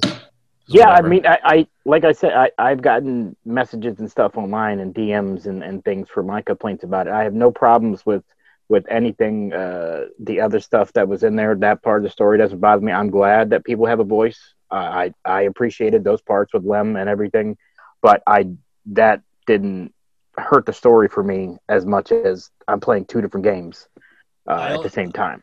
I also love the use of violence in in the game, as as like you know horrible as that sounds, but violence is, is it's such a part of this world, right? Like people getting their arms smashed in with hammers and stuff like that. Like this world is brutal, man, but it fits and it lets you know It's- like that this world just does not fuck around. This game i will tell you this game does not glorify like you look at the walking dead and everyone and people who fans of that show are like oh man i can't wait for the zombie apocalypse. I'm ready. This this game shows you that that shit will not be fun. Like that will not be a pleasant experience if something were like that were to ever happen. Like that's a I think that's one of the more accurate games of what it would look like. You know, people killing each other, people like destroying themselves. Human humanity's biggest threat isn't the zombie clickers or whatever; it's humanity.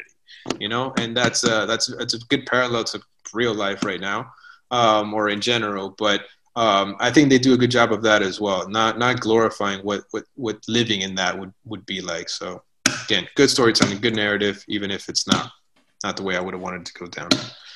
All right, ECG's winner, Game of the Year, Best Narrative, 2020, Last of Us Part Two, came in first place. Tied for second place was Ghost of Tsushima and Hades, and then Oh. one point below that was Cyberpunk. I only want to point these out this far in because they were all very close to each other. Um, so yeah, Last of Us number one. Ghost and Hades tied for two. Cyberpunk Who close. all voted? Is that just from sending in the list? Yeah, it's is from the list. From the people who actually sent the list. I was gonna say I didn't send the list in. I know it you never sent a three-way- list. I gave Yeah, you a list three weeks ago. different. It might have so, been. Bobby's So the just- swing vote. So just to let you know, Bobby, because I know they wouldn't have been on your top five. The only reason The Last of Us won is because you didn't vote. It's your fault. Hey, I hey, uh, people love it. I it's just not for me. Bob. We're giving you a hard Admit time. it won. Totally I'm not man. mad. I, I'm mad at one game of the year over Ghosts because I think Ghosts was a better game. But uh, I, Hey, All I right. agree with that. We're gonna move on. Best indie, going from left to right. By the way, this talking about voting.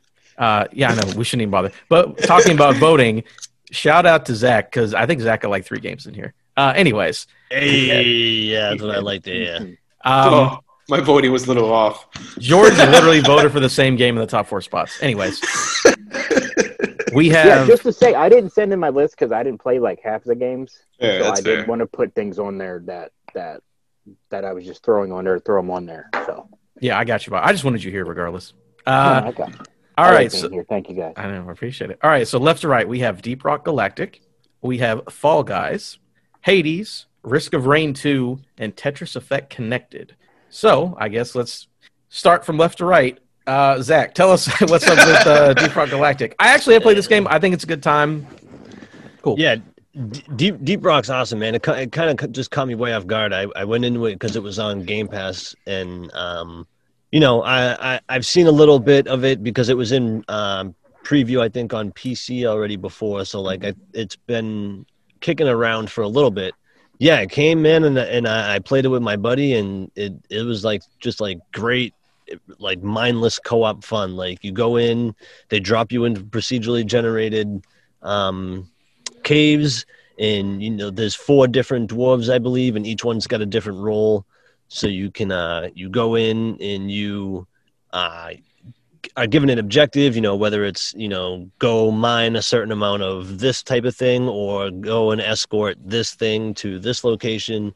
But the mines are always different. So you know each runs each run is different and you got creatures that'll come after you and everything. So each guy's got their own unique weapons and all that and uh, it kind of gives you a, like a, a Left 4 Dead esque vibe, you know, where you, you you get dropped in, you gotta go point A to point B or do an objective, and uh, you with just you know swarms of enemies coming at you. The the announcer guy will you know let you know that swarms are coming and everything, so you can regroup with your team and all that. And yeah, and it just it's just fun a, a game where you want to just throw it on you don't have to worry about you know story or anything you can talk with your buddies over all the dialogue because it doesn't really mean anything and it's just a, a, a really good time Yep, it's uh, Minecraft mixed with Left 4 Dead. I think it's a good time. All right, going on. Fall Guys, which was on a lot of lists. I let you guys take this away. I played it in early access on PC. I was like, this is cool, and I never played it again.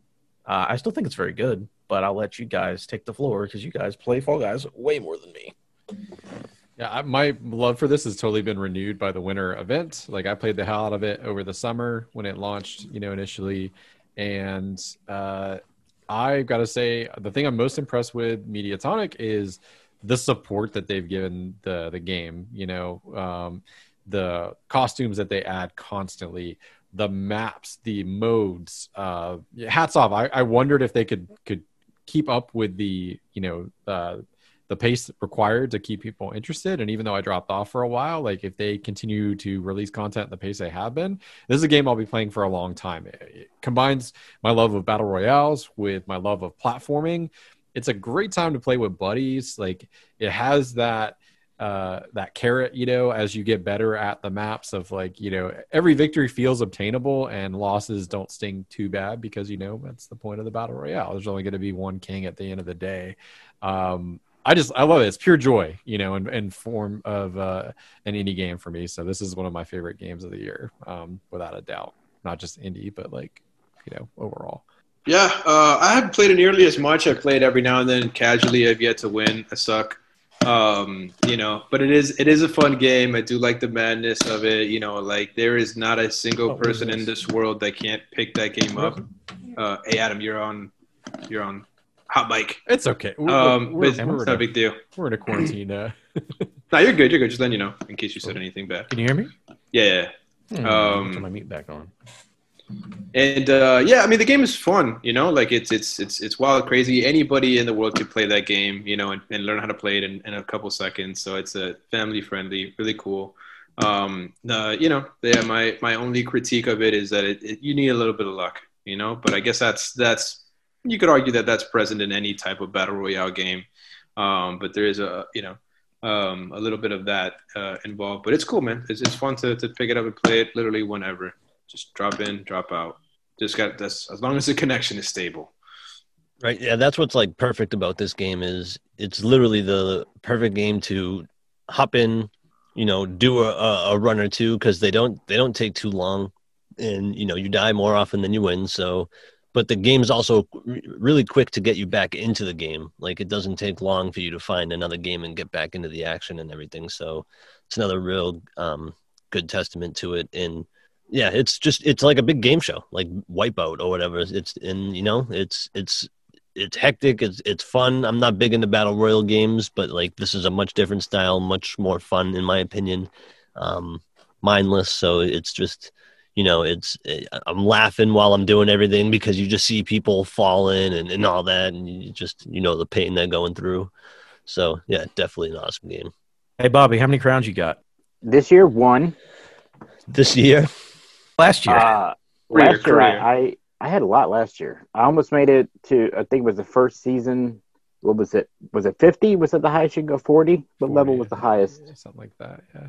Yeah, whatever that was. I got one before that. Then they reset the season, so I had whatever crowns from that. But I had a lot of wins. Uh, but this year, when I tried to play with Chris the other day, uh, I plugged up my hard drive from my PS4 into the PS5, like it said to, uh, and then it said corrupted, and then I tried to take it back to the PS4, and I had to read the. I mean, this is this is two terabytes of shit that I have or stuff. Sorry, uh, that I had to redo, uh, download everything, and I played it a couple times after installing it, uh, and I, I did get one win, so I'll take that. Would you say that you like this game and you would have voted for it? Uh, out of the ones on here, yeah, I did like Risk of Rain 2 and Tetris Effect, but uh, yeah, Fall Guys, yeah, only because Hades I just bought last week, and the first one, I don't know, I didn't play that one, but I should buy it. I should get seal approval from Bobby. No, All right. don't yeah. buy it because it's on Game Pass. Yeah, you don't have to buy it. You don't have to buy it. Deep Rock's on unhook Game my Pass. Xbox to hook up the PS5.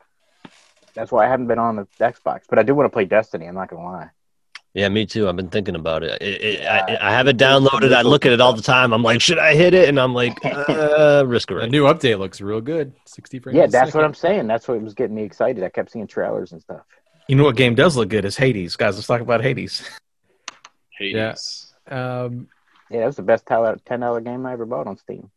I mean, Hades is just you know, it's it's fantastic. It's a complete package. Um, it's a wonderful uh, story to see as well. You know, game go from early access, which I, I never touched it or really even paid much attention to it, uh, to becoming a full release and apparently growing and and you know becoming um, you know, in my opinion, a damn near perfect game. Like it's just it's so well designed.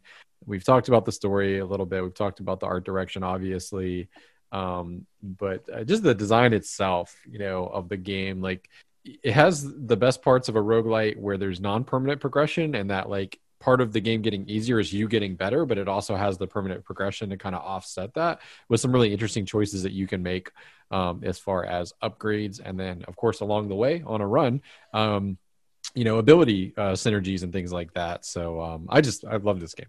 Absolutely. Yeah, I haven't played it nearly enough to give any kind of word on it like that. So. Man, Chris, you said it was a damn near perfect game, but you also said earlier today that it was the greatest roguelike of all time. So for me, for what it is, it is a perfect game. I don't know what I would do differently in this game. Granted, I don't have a lot of experience with the genre, but I don't know what I could possibly complain about this game. If I had to pick something, it would be some of the frame rate drops, but I think that's a Nintendo Switch thing. Um, you know, that's probably not something that you see on the I'm- PC. To clarify, I'm just somebody who doesn't believe in like a perfect game, right? Like I think it's a masterpiece. So to kind of clarify, I'm I'm I subscribe to like there's no such thing as a perfect game, but like Okay. Oh, you sound like this guy with the, the pizza reviews on, on Barstool Sports. Like if you, give, Hey. if you give out a ten, then you're Yeah, supposed to go my from there. you can't say just One one, bite, bite, and then five bites later you give the review. That's, that's you, a- five that's bites whole in the point, crust. That's- and then you're like, that's "There's, the here we go, seven. That's the beauty of it. Anyways, uh, yeah, man. Like I don't, I don't know. I, there's not nothing in that game that I'm like, I wish it wasn't this. And it like, no, man. The game is just fucking awesome. Um, you Now I have a question: Does everybody have it on Switch or PC? I have PC. Switch PC. Okay. Switch. Okay. Um, Okay. You know, yeah, I don't think you could go wrong either way. Uh, I think the portability of, of, of it makes it awesome, right? You could play it anywhere. That is a that is a perfect game because uh, you know you could have a decent run in 15, 20 minutes. You know, and that's all you need for something on the go. So it's it's it's good for that, man. Just this game is in the is in the conversation of game of the year. So um, it's gonna destroy everything in this category. This discussion is a formality. Hades Oh. was my You think? I swear to God, bro. If Hades doesn't fucking win this shit, I swear to God, I'm I'm out.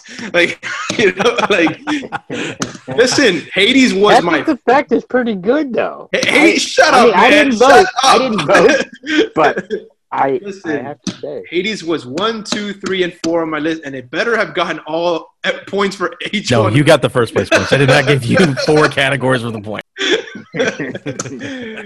but um, yeah, yeah, great. eh, eh, It's a great game. It's a great. game. Uh, so next we have Risk of Rain 2, which I've always seen on sale, never jumped into. So for the two of you who have played it, being I believe just Zach and Bobby, right? Tell me it what comes about, with the first one too, right? everyone says it's great. I have no idea what this game is. It it's a it's like a oh my god. Uh, I'm I was gonna say indie Dead Space with no Dead Space, but uh, I can't think of another game to compare it to. Um, maybe like Halo if it was on eight bit. No. uh, that Zach, what do you? Yeah, so it, it, it's a roguelike. You, Zach, you're super Zach. quiet again. Quiet. Yeah, your thing went down again. literally, it just shot down to four. Yeah. I don't get it. Good. You're Good good. now, You're good now. All right, cool. Yeah, so it's a roguelike. You you start off with one character, and I think there's 12 or 10 in the game total. And you literally you just start the game, they drop you into a world, and enemies spawn on the map. You kill the enemies to earn money, and there's crates on the map. You open the crates to get items, and you know the items do all kinds of different things: move faster, attack faster, uh, gain another jump. Um, and then they go to like crazy awesome stuff like um, uh, razor wire shoots out from you every time you get attacked, or you heal off of your damage, or you get a barrier on a kill. This is all there's like hundreds and hundreds of items, so it makes every run you know like different, and you have to go through the level. Once you feel like you've you know leveled up enough, you go to the teleporter, activate the teleporter, a boss appears. You kill the boss, teleport to the next level, rinse and repeat and and that's pretty much the game. And you know there's a bunch of secrets and stuff hidden in there but the gameplay loop is so good. And it's just it's you can go on a run for hours and hours. Like i've had three hour a three hour run before.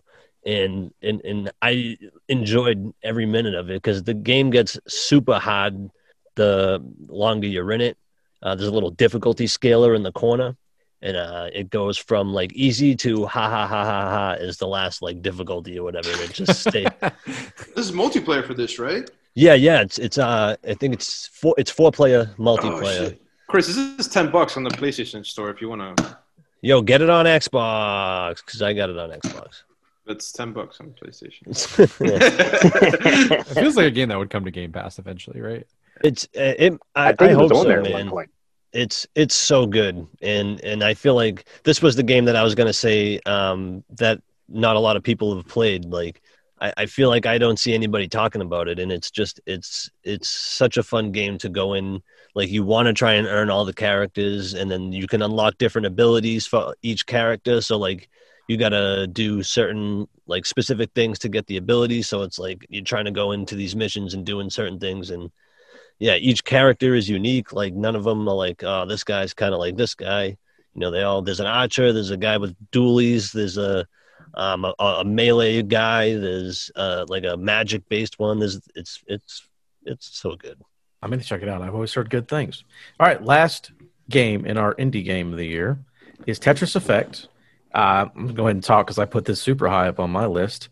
Uh, it's fantastic. I I know it came out uh, the base version. This is Tetris Effect Connected, of course, which is the new version of it. I know it came out a couple years ago. on PlayStation and PSVR, and that was getting Game of the Year like overall from some outlets. But I never tried. I was like, I don't care about a VR. I didn't have PSVR. I was like, I don't care about Tetris game in VR. Um, you know, Xbox Series X launched. This is on Game Pass day one. I'm like, you know what? I need something to play. And boy, that game is really good. Anyone who hasn't played Tetris Effect, and then I don't know the difference in the in what new content's in connected, but man, that game was fantastic. Nobody was wrong. I just was being stubborn. It's it's one of the most beautiful games ever. Like it looks fantastic.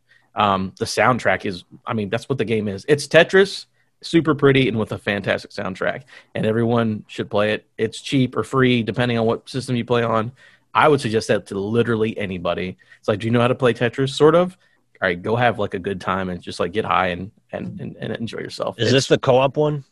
yes, this one, co-op. It has it has co-op on it. Yeah. Yeah, yeah, cool. uh it's relaxing too like that that's for literally like two months like i would just come home and just do like a couple levels like you know that was that was uh, my way of unwinding like after work like um it's incredibly relaxing it can be challenging like i there is like a difficulty slider so like if you fancy that you're great at tetris you can can do that but you can also you know dial it way down to easy if you just kind of want to chill and um, you know, practice maneuvers and things like that. But I, I agree with everything Adam said. It is gorgeous. It has an amazing soundtrack. Worth noting that you manipulate the soundtrack as you twist and turn the shapes as well and drop them. So I think that really adds to the uh, to the immersion. But um, yeah, agree with everything you said. Great game.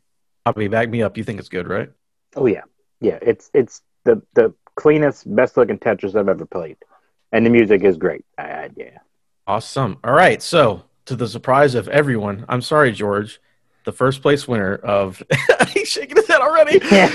ECG's Game of the Year 2020. The indie category winner is Fall Guy. No, it's Hades. Hades number one, Fall Guys number ah. I two. swear to God, uh, bro. I was gonna fucking Yeah. throw my shit. I wasn't gonna be mad, but I was gonna be surprised. Like I was gonna be like, I'm, I'm not, I'm not, I'm not. I'm, I'm, I am off you gave this me the, show. You gave me the password. I'm fucking deleting this video as soon as I get to One by good margin too. So yeah, now Hades is great, and then yeah, Fall Guys is number two. So there we go. All right, on to the main event, the big finale, the big Kahuna, the all enchilada game of the year. Right, going Minecraft right. Dungeons. I'm gonna start this Well, off. okay, But- Bobby. we do have a show. We do have a show coming up where we can talk about our personal list. So I guarantee, tell us all about Minecraft Dungeons, and I'll back you up, kind of, because it's okay. All right. First, we have Assassin's Creed Valhalla, Cyberpunk 2077, Hades, Immortals: Fenyx Rising, and The Last of Us Part Two. So we've kind of already talked about particular parts of all these games. These have all been nominated somewhere else. I guess we're gonna start Assassin's Creed. What do you think makes this, you know, deserve to be on the best game of the year nominees? First, first and foremost, I would like to apologize to all our viewers and listeners out there that Ghost of Tsushima is not on this list of nominees. Um, I am apparently the only person that put it in its top five. Just so we're clear, you guys now see what the rest of them look like that did not put them in their top five. Um, so Hey, not not I didn't I didn't put anything in my. top. If Bobby would have voted, it might have got on there. That's what we said. So just just just so we're clear, these guys here, not me. It would you know, not me. Uh, also, point of order. Me and George talked about it. I didn't vote for games that I don't play because that is an Adam ass game, and that would have been probably again. I haven't played it, so I'm not going to So- rank something I haven't played. But So just just so that we're clear. But Valhalla was on my list. Um, what a pleasant surprise! This was not a game I was planning on playing.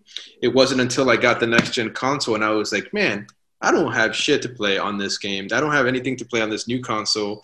I want to play something that actually feels next gen. Um, and I went with Valhalla, and I could not have been any more pleased. Um, game is is really good. Um, it's massive. It's huge. Um, I just finished it at 116 hours.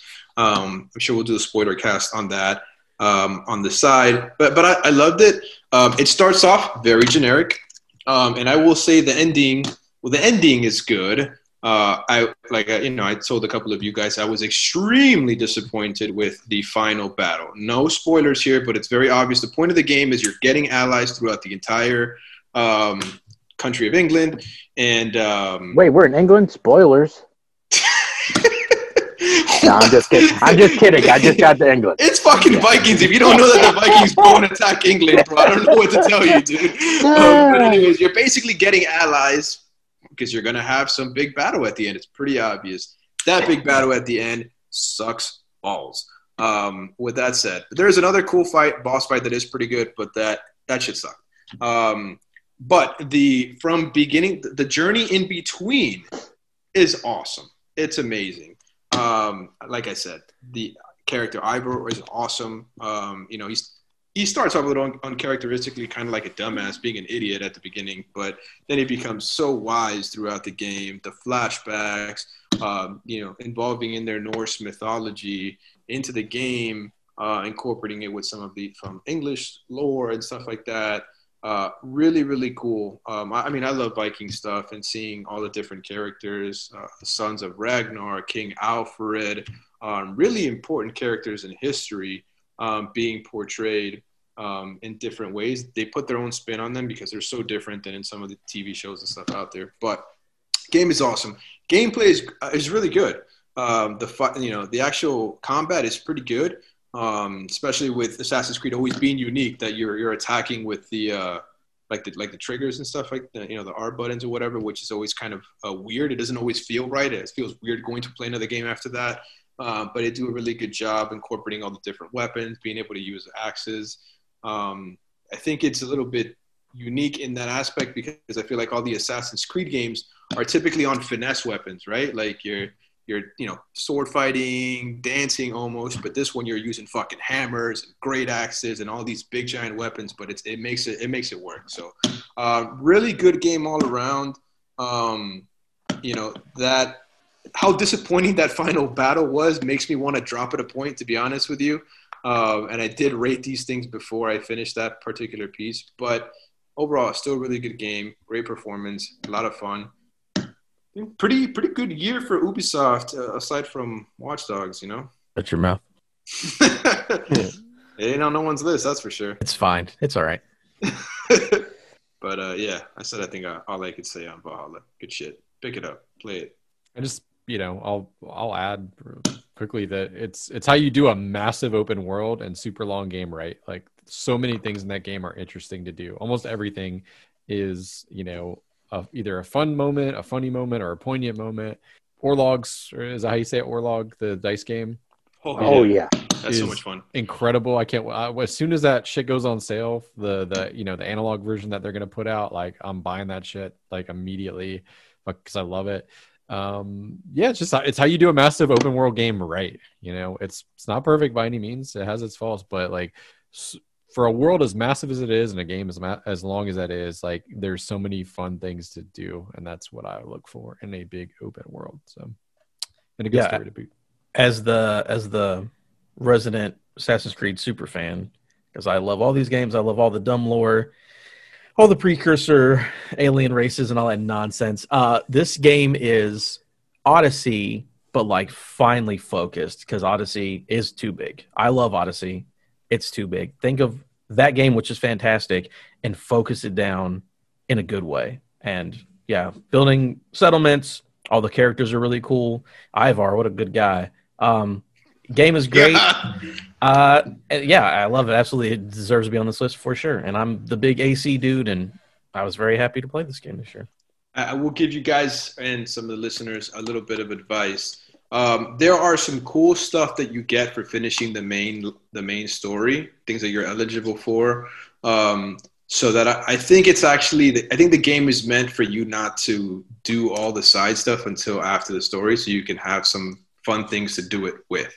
I finished all the side stuff right before finishing the final story, and then I got some really cool weapons that I don't have anything to use them on because I'm done with the game.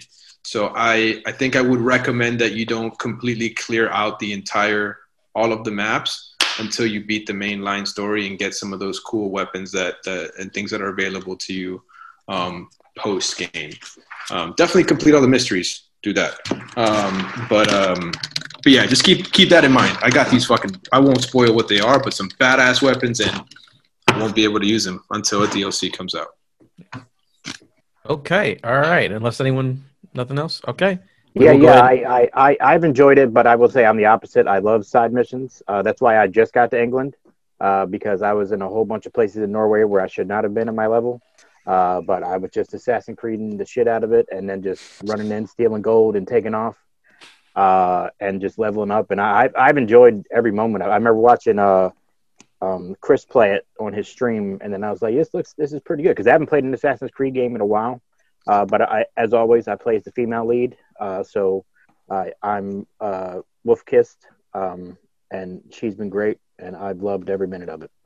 You can switch, right? Like uh, you can switch between male and time. female. It, Yeah. it doesn't. I should have done that. I felt like it was gonna mess with the game or something, and I, I didn't do it. I should have done that. As I heard, Lady I- Eivor was pretty good. Yeah, she's pretty badass. Yeah. All right, next we're going to move on to Cyberpunk 2077. Uh, I'll go and say for all the faults and the issues people had, I guess I'm the luckiest human being on the planet Earth. Had almost, I mean, I'd like in 50 hours, I had like five meaningless glitches. Like a dude stood up and sat down when I talked to him, like that kind of shit. Um, and I loved every second of it, man. It's uh, again, like we like we talked about before. I love the care. It's the characters and the story is what it is. It's like the main missions and the side missions, like mainlining quote unquote the game is the way to play it, and I think it's fantastic. It looks pretty. I love the world that they built. Weapons are super fun to use. Mantis blades are the best thing ever. Everyone get those. Um, and that story from start to finish, especially when you get in the middle and at the end and it starts picking up, I had a great time with it, and um, I was very happy to to play it. I don't again, I don't think it's perfect. It definitely has its issues, but I don't. I think it is everything considered when you put it all in the pot and mix it together. I'm like, that was solid. I was happy I played that, and I I don't regret it at all. And I'll play it again anytime. I'll play it on PC when I get my new card and see how pretty it is. I'll play it on PlayStation when it comes back. Yeah. Yeah. Yeah. So that's that's a good segue for me, Bobby. Um, this is probably the only objection I have on any of the lists. Like, I'm, uh, you know, just I'm not thrilled that it's on the game of the year list. I don't think this this year, uh, in this current state it is, so it's a game that necessarily deserves to be there. I can see why people like it. I just, you know, I've said before, I feel like it's it's a little bit half baked. Uh, a that being that that that that being said, like I I can see a lot of what is special in the game, and there are things that I very much enjoy in the game. It's just it's very hard for me to reconcile this with like you know the same devs that made Witcher three, and it's not their fault, like to be clear, but um, but I can see why you know, and I I have not finished. I'm at like 35 hours. Um, is where I've kind of stalled out. Eventually, I'll get back to it, but I'm I'm gonna finish some other stuff um, before. But What I could say is that don't think of it as the follow up to The Witcher 3. Fall, think of it as a follow up to a Fallout game, and it's better than a Fallout game. So I love that kind of shit. So it, it works for me. It feels much more like a Fallout open world Bethesda game than it does a Witcher game. It's better. It's better than Fallout 76. I'll give you that. Yeah, Hey, it was better after the It first 76 updates. It Okay. ain't. It ain't. It ain't no New Vegas. it's just No. I, I don't. I, am not trying to compare like you know Witcher three to, to this in terms of like you know design necessarily. It's just, it's it's more of a qual. It's a quality thing for me. Yeah. like, it's, it's a polish thing. I'm, know, I'm with. A I'm with Polish Chris. thing? Even. oh God. I'm, I'm I'm with Chris. Like, hey, this is our list, right? So it's it's the games that we enjoyed. So I'm I'm glad. Should have voted that- for Ghost, Chris. yeah, he should have. Um, but what does he know? Um, anyways, listen, it's, it's it's everybody's list. It's what they enjoyed. So I'm glad. I'm glad that you were the only person in the world who had a, a relatively bug free experience with the game. but I'm glad you enjoyed it. You know, um, you know, I can't I can't knock it. I think it is a good game. I think it is it is a fine game. All right. Um, I think it had ex- impossible expectations to live up to. Um, you know, it's I, in some ways it's unfair, but it's also fair to compare it to The Witcher Three, man, because that's the last game that they made. And I'm sorry, but Cyberpunk can't even wipe The Witcher 3's ass. You know, like it, it's it's not it's not it's not on that it's not on that level. Uh, at least not yet. It has a potential to be, um, but if you compare the two games at their launch, it's not even close either. You know, um, and for me personally, and again, it's, it's because it's my list. I I have to factor in like what they did to PS4 and Xbox One base users. Like that's I, I can't I can't in good conscience put a game in in my top five or in that game of the year discussion when when you released a game that a large population of the the gamers cannot play and and you lied to them you know? You The lied majority majority of console gamers. yeah yeah majority. You, you lied to them. I, I don't care. I, I, seeing everything that's come out since then you lied. You lied you know they knew that, that that this was not in good shape. Right granted that didn't affect any any of us here but it's something that i have to factor in. This game is not complete um you know for for everyone. Your game your your mileage should not vary when it comes to the game being playable or not you know? So that's why I heard it was pretty good on Stadia too, though. well Even yeah, though nobody plays that. for, for the six people good. that still that still play it, you know. But Hey, that that was the people that were that were jumping off of Xbox and getting You know- refunds from PS4. They were like, "I'm going to go to Stadia because they don't have PCs." look, I, I I love CD Projekt Red. I, I think this game does have the potential to eventually become uh, an, an all-time great when that multiplayer stuff comes out. Some of that free DLC when the next gen versions come out. Um, but yeah, there's there's too much too much things that that I feel like they deliberately allowed to happen and were okay with for me to for me to for me to put it there. With that said, the game is solid. I think it's a good game. Um, and yeah, it'll just come down to preference, which how, how high people put it up there. But that, that that that was that's my take on it. Yeah, no, all fair points. It was awful. It shouldn't came out on last gen. That is inexcusable. I looked at it. What was Adam's experience with this game, and that's what I Yeah. voted on. So, Yeah. but yeah, I can't excuse it. But this is what Adam liked. So yeah, you're right. Just For sure. preference. It's personal, yeah. It's person personal list. I just Yep. I felt like uh, for me, I I couldn't like I can't sit here and just laud that game because that's not how I feel about it, right? Like, and if we're talking about you know the the nominees, like I feel like for me it's important to. It is the one I was shotgun on there, to be honest with you. But I, enough people voted for it. That's how it went. Right? I, I, I put it, I put it up there because it's it, I, I'm having a great time with it. It's it's the game I keep finding myself going back to right now uh, with even all the new games that I got, and it's just yeah, I think that I'm so I'm playing on the- on the Series X of um well not obviously but I'm playing on the Series X and it's it definitely does you know it it has its issues. Like I, I I'll be riding and like the like the map will almost like cut out. Like it'll just be white for a second and it'll come back in or um not the map like the actual world. And and just i- i- stuff like that. Like cars will randomly disappear. If I call my motorcycle it'll appear underneath a vehicle. Um stuff like that. And and you know there's something like texture popping and stuff but I feel for it's not happening to me so much to the point where it's derailing my experience for all the good that the game is giving me. So that's uh, what I love about it, and um, I, I enjoy the loop. You know, um, uh, like you said, the mantis blades. I like going around with gorilla arms and just beating the shit out of people. You know, it's it's it's uh, fun. Like I'm I'm I enjoy exploring the world. It's so dense. Uh, it's it's so vertical. I I, I like you know there's the attention not the attention to detail but well yeah that too. Like it's just you can tell there's a lot of love put into crafting uh the world and everything. And uh, I, I love exploring in it. And you know the the characters uh like we talked about in the narrative are, are all awesome. You know they they do a really good job at helping propel the story and helping keep you invested. You know i i constantly found myself wanting to uh, have the next conversation with these people and um, being able to make the next decision and see where you know the story where, with this character is going to go and everything. So um, it definitely you know did have its does have its issues. And I, I can't wait for the next gen version to come out because like I, I watch it on pc man and like whew, that game looks good.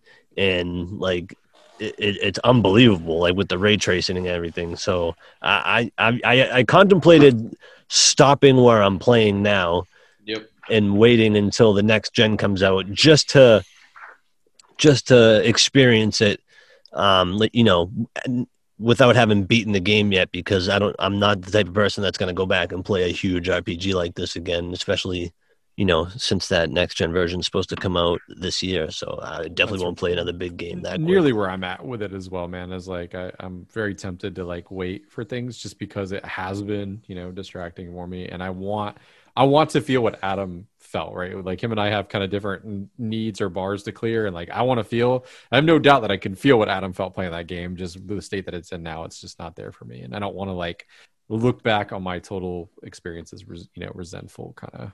So Very I'm fair. Let it be awesome and then enjoy it. Yeah, I'm also concerned. Like I've been thinking about the same thing, uh, whether I should just wait for the next gen upgrade. But they haven't confirmed when that's coming out, and I I have know, some serious. I have some serious concerns that that's going to get pushed out significantly. Significantly, given all the resources they have to put into fixing what they currently released. So I'm I'm already thinking like this is like end of year. You know, if this was spring, That would suck. you know, if this is spring, I'll, I'll wait. You know, but I have a feeling that this ain't coming out till like the end. Of, like it's gonna get pushed out a lot. I have just just uh, just a gut feeling, but Sure. All right. Next up, we have Hades. Everything I said when we said indie game of the year. It's Yeah. great. It's fantastic. I mean, Same- it, it's same for me. Yeah, I, there's can, I have nothing, nothing to left add. to say. Nothing left to say. I'm glad this game's on the list. You know, Well, it arguably, yeah, for to be sure. on in both categories. Yep. Good fucking job. absolutely. All right. Next up, Immortals, Fenyx Rising. Uh, again, this one came out of nowhere. I picked it up. It was on sale. That game, and we've talked about it in chat. Uh, Bobby, is that your cousin that's in chat? We were talking Immortals with. Oh, I don't know. I haven't talked to him since he wanted to be a turd about the PlayStation Five. So. Okay, well, never mind. We'll cut that out. No, I'm just kidding. uh, but uh, He can wishy washy that. Yeah. I've talked to multiple people, and Oh, but Again. yes, that is my cousin. Yeah. yeah, yeah, between him, um, a guest that we're gonna have on uh, a couple episodes of the show coming up because I reached out to a bunch of guests, me and Zach. It is Breath of the Wild, but the story and the aesthetic I, I like a lot more. So it's like it's just as good as Breath of the Wild, minus the stuff I didn't like, and I like the story and the characters better. And it came in. I was like, I'm gonna try it out. It's like Breath of the Wild. I'm like, no, this game is solid. I like this way better than Breath of the Wild personally because I thought that world was boring and I didn't like the characters. I don't think it's a bad game. I just don't like that part of the game, and this fixes that stuff. So for me, I'm like, eh, eh, I was shocked. I was like, am I really gonna put? I'm like, yeah, I'm gonna put this on the list because I did not stop playing the game for about 25 hours straight. I was having a great time. Does it have like the you can climb on anything? Like, Yep. uh, what about like fire and electricity, all that kind of stuff, like Breath of the Wild? Like, Uh, your your power ups are like that, where you can interact with the world in ways like I solved a puzzle. Like you're supposed to push the ball around, put it at a. I had my upgrade for my hammer all the way up, so I just charged it, boom, hit the thing all across the level, and it went in. It's like, there you go. I have to emergent bullshit. moments. That's that's the best thing I think Breath of the Wild did was emergent moments where like unintended things happen that were like kind of cool. So, oh, interesting. Yeah, it's it's one of those things that it's not super high on my list of games that I want to play like you know like immediately, but it is like I'm like yeah, I, I will check that out at some point. Like I still think that sometime in the next six months we're all gonna hit that point where it's like. Back, backlog is gonna we're gonna be grateful for a backlog you know i hope i'm wrong but i feel like i'm I think right. it's low expectations versus how the ga- good the game is. Because I was like, I Yeah. don't know, like whatever. I didn't like Breath of the Wild that much, and I was like, oh no, this game is way better than I thought it would be. So it opposite to Cyberpunk, where people were super hyped and disappointed. This one I didn't care at all. Like this is super good. Hmm. Yeah. Yeah, the game is awesome. Like we like we already we said earlier, it just caught me way off guard with how how good it is. And yeah, I think I think it's just a much better game than Breath of the Wild in my opinion. I think like uh, Adam was saying, the aesthetic of it, the the the gameplay, um, weapon degradation was a huge thing for me in Breath of the Wild. It was it was one of the worst, just most cumbersome features that they put in there, man. And this does away with that and just yeah the the color palette the world is interesting you know the, the greek mythology really uh propels that uh world in, into another level that breath of the wild couldn't really achieve for me. And i just uh, let me like we were saying for the last of us I, breath of the wild is definitely not a bad game and by any by any, any by any means it's just not for me. It, it didn't do it for me. Um when it comes to Zelda, I'm more of a Wind Waker, like that style of Zelda kind of guy. So, um, yeah, but this is this is everything I wanted that open world Zelda game to be when I heard it was going to be what it was, and um, you know, uh, I just think that it it took that formula and and turned it up a notch. Yeah, I agree, Bobby. Let me know how you feel when you actually install it and play it. All right. Yeah, it comes on Saturday. I can't wait. Uh, it's the PS5 version. I got it for thirty bucks, I think. Comes on Saturday. You'll play it in May. Gotcha. Yeah. Yeah, Ooh. yeah. I'm gonna start Ooh. writing dates with post-its uh, when I think I should play it. Yeah. Yeah. I will agree that uh, weapon degradation and cooking are definitely the worst parts of. Oh yeah, that's gone too. uh, No cooking. So, so that's uh, yeah, uh, that's interesting. I, I, I definitely gonna check it out at some point. Um, noted. Boom. All right, and then last Yep. nominee, Yep. La- Last of Us Part Two. I mean, we kind of already talked about it. If anyone has any final thoughts, go ahead. There's nothing else to say. I think we've talked about this one ad nauseum. Yeah, I, I think this is all around like when you when you think of like a video game, like if I had to recommend a video game for someone to play out of this list, like this is the one because you're gonna get awesome gameplay, you're gonna get awesome story, you're gonna get emotional moments, you're gonna get moments where you'll laugh. Like this game delivers nearly everything that you could ask for. It's it's it's like Chris was saying, there's no such thing as a perfect game, but like this game is a masterpiece. I think it's the only thing I'll add is like, uh, you know, it's an example of how video games, uh, in a narrative sense, have been elevated, you know, to the level of television and films and books, right? Like, it's a perfect example of how you can have uh, a traditional narrative told in video game form. Like, yes, you're in control of the characters and you can move around, but you are very much on a linear path and you're experiencing the story they want to tell you, which, you know, um, love it or hate it is um, fantastically um, done in terms of you know quality uh, gameplay world design all that kind of stuff so one of the best stories we've gotten in any medium this year, right? Like I, uh, in movies or TV shows, like I, I can't think of much that is that level of quality. Uh, kind of a tough year to compare it to, given all the movies that were pushed out. You know. I mean, yeah, But, uh, yeah, definitely. But, yes, sure. that that is uh, that is definitely. Yeah, I would agree with that for sure. All right, cool. So we're gonna go backwards from. I'm gonna go backwards from all of them because something interesting happened. We've been doing this for two years, and the results baffle me in a way. Not It's like a- really. was this like a listicle like teaser you know the results may shock you oh, you, you never the five tips your doctor doesn't want you to know. All right, so number five, we had Immortals: Fenyx Rising at six points. Uh, number four was Cyberpunk 2077 at eight. Number three was Assassin's Creed Valhalla at nine points. And drum roll, please. oh man, I this is the same thing that George was saying with the indie. Oh man. In second place is Hades with 12 points. Oh, thank you. In first place is Last of Us Part 2 with 12 points. We have a tie. We have co Oh! Game of the Years. Last of Us Part 2 and Hades are Okay. your I'll ACG. Game of the Year 2020 co I'll MVPs. accept that. I'll Hold on, I'm agree submitting my that. vote right now. Hold on. Hold on. And yet again, Wow. Last of Us 2 wins again. It tied. Because No, no. Bob- Tied. but it didn't win. Again, do you understand how many things that they would not have won if you had just submitted your votes? Yeah, but I did, like I said, I didn't want to submit votes for most of the categories. Yeah, I don't- I don't want, like, ninety percent of the games. yeah, I I don't want to get I like Ghost of Tsushima. I know it's beautiful. I've seen trailers. I've liked a lot of things of it, but I, I mean, it would have been in there instead of Cyberpunk. Well, to be Um, fair, we didn't but- give you they didn't give you a list of games you had to choose from. You could have picked any games that you wanted. yeah you made your own list but Yeah. It's okay it's okay yeah, I, man but yeah, my list. Yeah, I- I'm happy with the have made any outcome. list. I'm, You I'm good. I'm good with that. I'm good. I'm glad that they tied. I, this is gonna be my last show. First First tie ever in the two years we've been doing it. But yeah, Last of Us Part 2 and Hades are your ECG Game of the Year. Uh, Woo! It in the near win, future, win. I know. In the near future, everyone will be able to talk about their list, what you know didn't make it in the main list, what they liked. We'll go over that pretty soon. But there you Six go. months from now, I'm gonna play all these games and then vote, and we're gonna change the whole thing. Bobby can do his his uh 2020 game of the year special It'll be like, It's Bobby's 2020 Game of the Year 2022. All right, guys. So it was a good time. I appreciate you guys coming along. Uh, is there anything, Chris? I'll let you take over the end of the of the show because you normally do it, and I don't know what I'm supposed to say. I bet that this red carpet all night. I'm I'm hot and bothered. Yeah. I really just if anybody wants to Didn't even plug anything, you know, uh, I stream on twitch.tv slash rental rush. Uh, as Adam said at the top of the show, we are going to have a, a YouTube channel, uh, assuming everything goes goes good with this recording and nothing gets eaten. But uh, it, it would, I will say that they'll probably drop on Sundays uh, for the video version.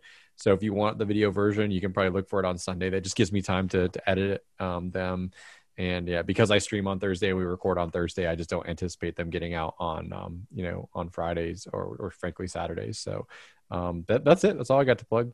Uh, Anybody yeah, I will say just in the future for the show, like I said, we've had I've got about ten or twelve guests lined up. They'll either do reviews with us, which we're going to start. I believe Cyberpunk's our first like game club game of the month review. Um, we've got other games lined up pretty soon, like uh, AC Valhalla. We've got people coming up. Pay attention to the to the Twitter and just for the show. So we've got guests coming on. We've got reviews coming. We've got YouTube. You know, space ECG Pod is the Twitter handle. So go check that out.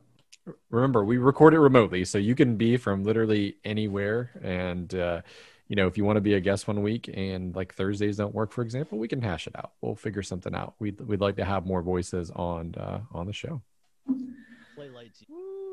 Anybody Check out- else? Check out my OnlyFans. I'm doing a special 30 day free trial to see uh, uh, out of shape uh, Hispanic man, if that's your thing. do, do, doing normal things like uh, today I'll be uploading some videos of me taking down Christmas decorations if that's your jam. somebody has that kink guaranteed robbie bobby miller uh, are you still streaming sir do you want to plug your uh, I, I I just set up the PS5. I streamed the other day. I don't remember what it was. It might have been Astrobots. Um, I, I just streamed Demon's Souls, but I don't think anyone wants to watch anyone lose at the beginning that many times uh, on a stream. Uh, so so may, uh, I'd say by the end of the month, hopefully, I'll have more games opened uh, to play, and uh, we'll see. But not right now. Yep, I'll, I'll be joining the the Master Race PC soon, so maybe I will stream at some point. Maybe I will hop on that. Assuming Chris helps me build my computer this weekend. it's easy you got this just need a little patience well That's fantastic. Thanks everybody for uh for hanging out and hanging with us for this mega sized episode. We will see you next week